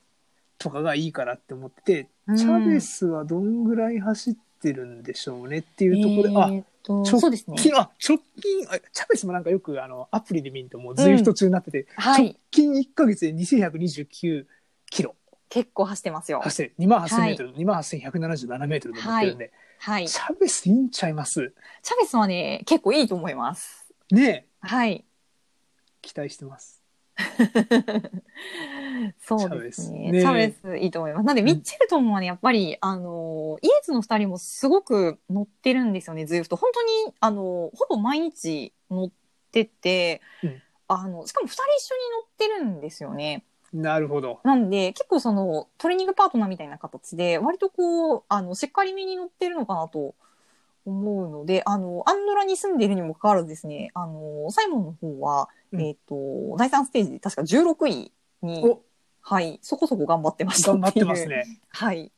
偉標い高2000メートルで頑張っていましたっていうのがありましたね。なるほどはい。まあ、あと僕もう一人挙げるとしたら、コロンビア人だったらセルジオ・イギーあタあ、。EF のイギータですね。はいイギータは第5ステージに出るというのが決まってますね。このはい。最後のアルプズイフトで、イギータが、ああ、勝つ圧をかけはて。はい。ちなみにイギータ直近1ヶ月は1335キロ、18,868メートル登ってますんうんで、。そこおそこ登走りってますね俺のが登ってる よね。何の対抗意識ですすいかま。 せん160センチ台の対抗意識です。 なるほはいまど、そういうことですね。あイギータはちょっと期待してます。はい。そうですね。いはいいた、い、いと思います。あとね、ちょっとね、ズイフトのプロフィールが非公開になったので、わかんないんですけど。はい。あの、第5ステージ週刊誌も出るんですよね、EF は。おーなるほど。は。い。結構、あのーどうなのかなっていうのは。週刊第誌本第当だ非公開3なんスだテージと、はい、第5ステージに出る予定なんですけど、ちょっとね、あのーどんな走りをするのか気になるところですね。気になりますね、だいうぶ。んえー、あとね、僕気になるとしたら、ちょっとあの、ワールドチームではないんですけど、はいラリーサイクリングのはいはい。マッテオ・ダルシン。ああ、スイスでかなりいいそうそ走うりそうしてますいいよ走りしてね。ましたよね。うん。で、彼結構、ズイフトのレベル26だし、うんうん。なかなか、あちょっと直近1ヶ月あんまりなんか851キロとかうんうん。で7582メートルしか登ってないですけど、もしかした結ら構控えめです別の、ねはい別のプラットフォームうでん。走ってるのかもしれない、ねそうですね。ルーはビーい。とか、ビクールとか。うんうん。でもかなりやっぱりバーチャルには慣れてたんでしょうね。それで、あの、スイスでもあの構想を見せてくれたという。感じがするんで、なんか、、はいい。いんじゃんって思って期見てましたよ。はい。 待ですね。期待ですね。はい。ラリーサイクリング結構いいんじゃないかなという気がしますね。。はいい。はなんい。か、あやさん、他誰かいそうですね。。ちょっと、あの、各チーム、まあ、うん EF とミッチェルトンと NTT は、まあ、誰が、あの、出るのかっていうのは分かっているので、えっ、と、今、まあ、EF とミッチェルトンは大体注目選手いったかな。そうですあね、。 CCC。うん。どう CCC ちょっと見ていきましょうか。CCC はね、ちょっとね、誰が出るか全くわからないんですけども、 あの、出るとしたらこの辺かなと、 私が勝手に思っているのが、まあ、あの、えっ、と、ロンドで勝った、ファン・アベルマート。おもー、う強そうだな。そうなんですよ。で、レベルは16なんですけど、あの、貯金30日は全く走ってないんですよね。あ別のプラットフォーム使ってんのかもうねん。そうかもしれません。はデいジ。タルスイスでも、えっ、と、第2ステージが4位で、第4ステージも4位だったそうなんんですよ。どっちも、あの、上位に入っているので、結構ね、バーチャルは得意なんだなという、おーむっちゃ楽しみ。うん、感じがしますね。はい。で、あとね、えっ、と、スイスでいい走りをしていたミヘアエル・シェア。ああ、シェアいいですね。はい。あのー彼、実はですね、あの、はいズイフトのレベルが26おで、結構ズイフト走ってたんですよね。直近30日は全く走ってないみたいなんですけど、これまた別のプラットフォームで走ってた可能性ありということそうだで、な。はい、は結構、あの、ローラー慣れしている可能性大ではないかなとい。思なるほってどい。ます。はい。で、あと、これまたスイスでいい走りをしていた、ザカリン。あザカリいいんじゃん、クライマーやし、はい今回。で、ザカリンがですね、うんえっ、と、直近30日、えっ、と、640キロ走って、7458メートああんまル走って登ないってなて、まあそこそこって感じなんですけど、一応ね、レベル15ということで、ズイフトの経験はね、あの、ないことはないっていう感じないでこ、あの、はい結構デジタル慣れしてるのねっていうのが、実は分かったと。とないおちょっと俺、ザカリとレベル一緒だ わ。何その、あれですね共通点みたいな。共通点。 はい。なるほど。はい。で、ちょっとなるほ CCC は誰が出るかっていうのは、あの、はいまだ発表されてないんですけども、まあ、このあたりの選手が出てくるんじゃないかなと、勝手に、はい、予想しています。あと出ては、きあそうの、うんスイスでも走っていた、まあ、グラデックとか、うんあの、ファンフイドンクとかも、あの、うん10位以内に入ってたので、CCC 意外といいかもしれないですね。おーいいですねはい。そうか、CCC こう見てもむっちゃでかい選手ばっかりやな。あ、そうです。背がみんな高いんです。なんで180センチ以上なんですよね。 190センチ台とかむっちゃいっぱいいるやん、 みたいな。そうですよ。ミハエル・シェアに、だと198センチということで、めちゃくちゃ長身なんですよね。超新だな、はいかっこいい。かっこいいです。なるほど。はい。ということで、CCC はね、誰が出るかわからないんですけど、わかんない結ですね構いい走りをするのではないかと予想しております。なるほど。はい。あとどこだろう、注目チーム。そうですね。あとね、えっと、グルパンマテージもちょっと見ていきましょうああ、か。はい。そうです F ステねージはね、第一ステージだけが、えっ、と、誰が出るよっていうのが出ていて、はいえっ、と、アルミライ、ルゲニッツ、リンハルト、えっ、と、シーグル、ワンさんということで、で、スイスに出ていたメンバーもそんなにいい成績ではないので、あまあ、第二ボスロテボローっジす以ね降確かに、にそうなんですよ、うん誰が出てくるかなっていうのを勝手にまあ予想してですね、まあ、エキシビジョンマッチなので、あの、それなりにビッグネームが出てくるだろうということで、まあ、ピノとか出てくるのかなとか、勝手にまあ想あと像。キュングとかススイスで結構良かったから。そうです。キュングがきっと出てきますキュング出てほしいね。よねはい、そうですよ。うんキュングは、あのー、2ステ二ージ回勝ってま勝すからつね。そう、はい。すごい。そうなんですキュングよ。来るかもね。うんキュング来ると思います。はい。キュングは来るだろうな。でもキュングね、あの、ゼフトのレベルは7なんですよねあ。めっちゃ初 そんな心者にゼフトは走ってないっていう。おなるほどなるほど。はい。あとデマールとか出てくんないかな。デマールは出てほしいですね。デマールレベル17ということで、結構あの、あれですよあね。結構焦る UAE の、あのー隔離で結構ホテルの中にずっといた時に、あーなんかずっなるほどと、 確かシンテルダムと一緒に、すごいやってた。楽しそうに、はい、走っていた気がするので、なるほど。いいんじゃないかなと。いいかもしんない。はい。ちなみに、デマールはレベル17、直近31、1089キロ走って、あ乗ってますね11,164メートル登ってるということで、そこそこ走ってます走ってね。るねはい。で、ちなみに、ピノはですね、レベル14なんですけど、直近30日だと1486キロ走って、13,309メートル登っているということで、こう言ってんね。実はね、うんピノ結構、ずいぶん乗ってるんですよ言ってね。最は直い近急に頑張ってる感がありますそね。うなんですよ。で、あとはスイスにも出ていた、えーっと、ルドウィクソンが、あルドウィクソンの、ははいい、レベル20で結構、あの、ズイフトはそこそこ持っているんですけど、直近だとあんまり走ってないっていう感じですかね別。のプラットフォーム使ってんのかな。結構みんな別のプラットフォームをあの使ってるのかもしれないですけしないど、ね別プラットフォームだと、あの、アイテムとか、あの、使えなかったりとか、あとドラッキングなかったりとかするので、ちょっと、その、そのあたりが少し影響するかもしれないですね。そうですね。ななるほどなるほど。はい。あとは、そうですね、イスラエルあも。イスラエこれル。誰が出るのかが全くわから全くわなかいんんですなけいど、ね。まあ、あの、スイスにも、あの、出てったんですが、えっ、と、はいグライペルおうは、あの、結構、ズイフトでもですね、イベントやったりとか、あの、していてですね、存在感があるので、きっと出るのではないかなと思っており、レベル27なんですけど、おお直近では結構飲んでる414キロしか走ってないみたいな。なるほど。 はい。意外でとも走っ、てないね。結構はいね、ずっとあの落車してからのリハビリにあのゼフト使ってたこともあって、あの、ゼフト自体はかなり乗り込んでる選手かなと思います、なるほ。ど。うん。あとは、えっ、と、イスラエルで行くと、えっ、と、アレックス・ドーセットおうが結構ゼフト乗ってまして、レベル25。あ結構レベル高。はいい。で、えっ、と、1112キロ走って1万1974メートル直近30日で走あってい結るというこ構とで。走ってますね。はい。なんで、彼出てきたら結構いいんじゃないかいないかと、もしれな勝い手に、はい。勝手に妄想しており妄ます。想してる。ダンマーティンとか非公開なのね、情報。そうなんですよ。ダン・マーティンはね、アカウントが非公開なので、ちょっとね、どうなのかわかんないんですけわかんなど、あの、アンドラに住んでいて、スイスでもなんか、微妙な順位だったので、あんまり活躍しなさそうだな、っていう なるほどね。感じですね。はい。で、コフィディスも、ちょっとね、コフィディスはスイス走ってないんでどうなのかが全くわかんないん全くわかんないでですすけねども、あの、まあ、ビビアーニとか出てきたらどうなのかなって思うんですけど、みビんなビアーでニよはくなんかインね、スタ上げてるよね、なんか。はい、あの、レベル14で、えっ、と、984キロ走って1万848メートルなんですけど、ビビアーニあんまり確かにデジタル好きじゃないんですよね。なるほど。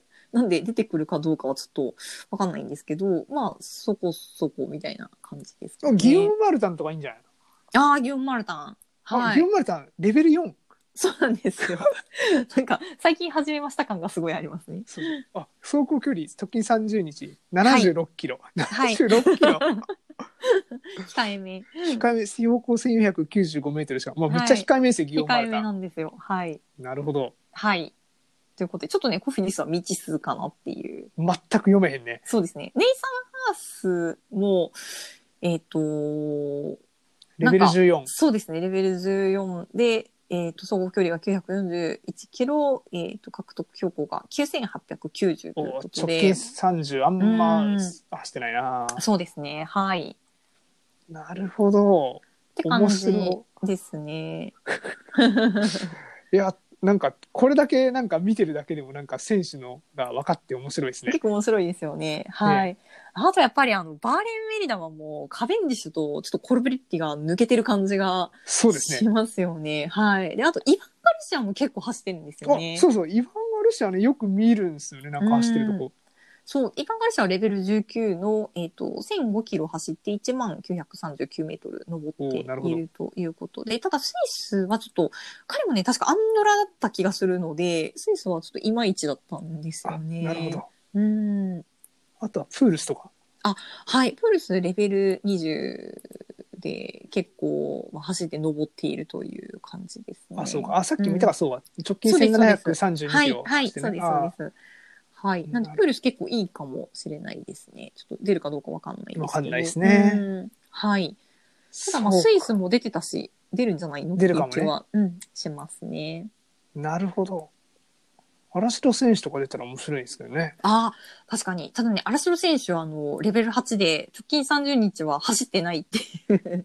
あ、そうか、嵐戸選手って今、えっと、日本に帰ってこれてなかったんでしたっけ、えっとタイで、に、はい、まだなので、外走ってるそうかのかかももししれれなないいでですね。はい多。分タイにスマートトレーナー持ってってないですもんね、きっとね。あそうですね。ねあ、そっ持かってっ。てんのかなどうなんでしょうね。わかんはい。そうか、うわ、出てほしかったけど、久しぶりに見たかったけど、多分無理かもしれないね。そうですね。あーなるほど、はいなるほど。で NTT の方も、えっと、出場選手のリストの中には、入部選手の名前はないので、あー今回入部は、選手そう見なたんかでっすたなよ。残念ながら、出られないところで、結構ゼフト乗り込んではるので、出たら面白かったんじゃないかなと思うんですけど、残念ながら。うわーは見い。たかなっので、た日本人はおそらく出ないのかなって出ないいうか感じですね。はい。なるほど。はい。あ、もうでもこのエクセルすっげえ面白い。うんテンション上がりますね。ありがとうございます。ちょっと何何しかの形で、ちょっとあの、データが95世代なので、ちょっと間違ってたりするかもしれないんですけど、参考データとしてちょっとお見せできるようにしたいなと思います。ありがとうございます。はい。いやー予想できへんわ。これは予想はかなり難しい、まあ、そうですね。まあ、僕はもうでも最初に言ったあの、チャベスとうんうん。イギータうんうん。にちょっとコロンビア選手に期待します。はい。そうですね。はい。いや、私はまあ、ちょっと、あの、デジタルでも、あの、イエツ、なんとか存在感を見せてほしいなっていう。はい。ねまあ、あの、ー我小柄々、な選手にね、ちょっと、あの、意思向けてほしいなっていうのがやっぱりありましてそうですねおっしゃる通りですはい。本当そう思います。はい。まあ、ちなみに僕ら二人の予想は、あの、両方とも標高が高いところにいる人たちなんで、あの、多分予想は外れるパターンかもね。そうなんです よ。まあ、結局、あの、好きな選手たちを押してみたっていうの で、終わるかもしれない。これね、でもね、チームで、その5人、あの、1ステージあたり出してくるじゃないですか。はい。あの、どういう戦略でどう動くかによってかなり変わってくると思うんですよ。結構ね、うん作戦がものを言うと思うので、はい。はい、あのポイントをたくさん取れるところでですね、あのー主力選手がですね、うまくこう立ち回りつつ、中間ポイントをその他の選手でこううまく取っていくみたいなうん。動きが求められるんじゃないかなっていう気がしそうます、かね。役割分担が意外とポイントがあるおかげで今までのレースと違って、あの今回のバーチャルレースはあのできるから面白いかもね、そうです、そうです。うん、はあそれは期待しよそうなんですよ。あとね、なんか、全フはいのそのレースとかイベントって、うんあの、スタートがめちゃくちゃ早いんですよね。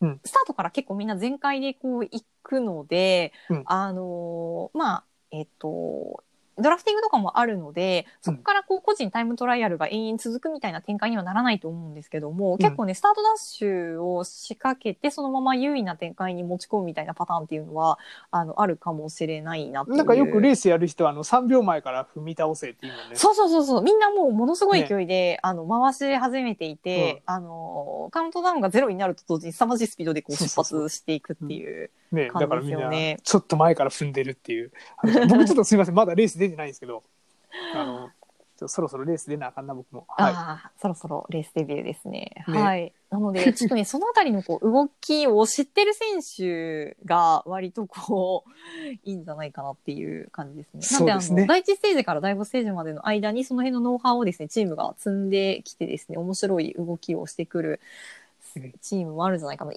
なんかは結構この辺、あの、いろいろやってきそうだなって勝手に思っていてですね、期待大ですね。ね、なんかいろいろ見せてくれそうですよね。うん見せてくれそうです。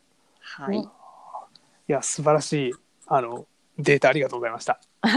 はい。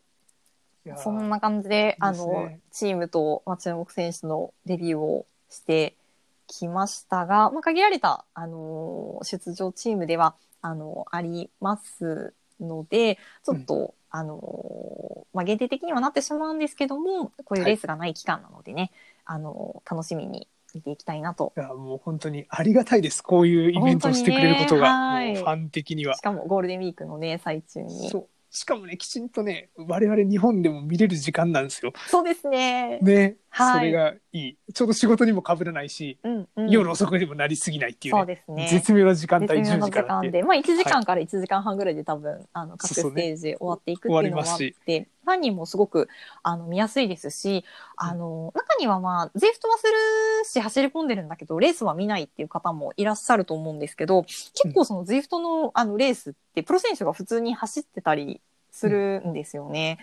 なので、あの、それはまあプロ選手の、あの、プロ選手同士の走りっていうのはどういうこう駆け引きするのかっていうのを見るのも面白いと思いますし、逆にあの、あれですね、走り込まれている、あの、ジフターの人の方が、あ、ここはこういう展開にしたらいいのにみたいな気づきがあったりするのかもしれないですそうね。。あ、多分、プロよりもうん、ズイフトで走り込んでる人の方が実は早かったりする可能性も。そうです。意外ねとあプりロますもが、んねそう、か、うんかた、勝たないんですよね。あの、ジフトのレースって。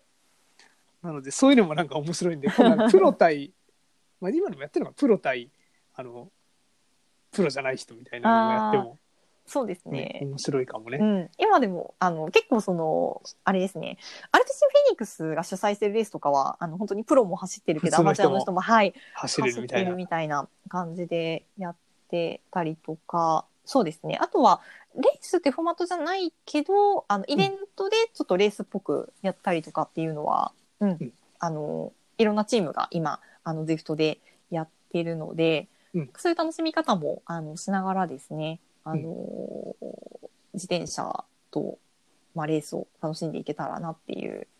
そうですね。うん外行けなくても楽しめる というのは正直ありますね。 そうですねうん。はいいやー楽しんでいきましょはい。ということで、ちょっと、あの、ゼフトやってない方はですね、あの、なかなか、その、レースってどういうふうに見たらいいのかっていうのが、あの、もしかしたらわからないかなっていうのもあって、そんな時に、まあ、このポッドキャストを参考にしていただければ幸いでございますう。。はい。はい。では、我々のプレビュー を、この辺で終わりですかね。なんではい最後そんな重々しいんいでやすいか、やいや。 失礼しました。はい。い、えいえ。はい。楽しじかゃっあ、たです。はい、ちょっと急遽のあの企画でし た企が、画ざっと、はい、えー、明日5月4日から始まる、えっ、と、ツアーフォールの、えっ、と、プレビュー編ということで、えー、お送りしてきました。多分今はい日1時間半ぐらいに収まってるだろうから、はい、あの、ぜひ明日のレース前に聞いてほしいです。はい。そうです ね。はい。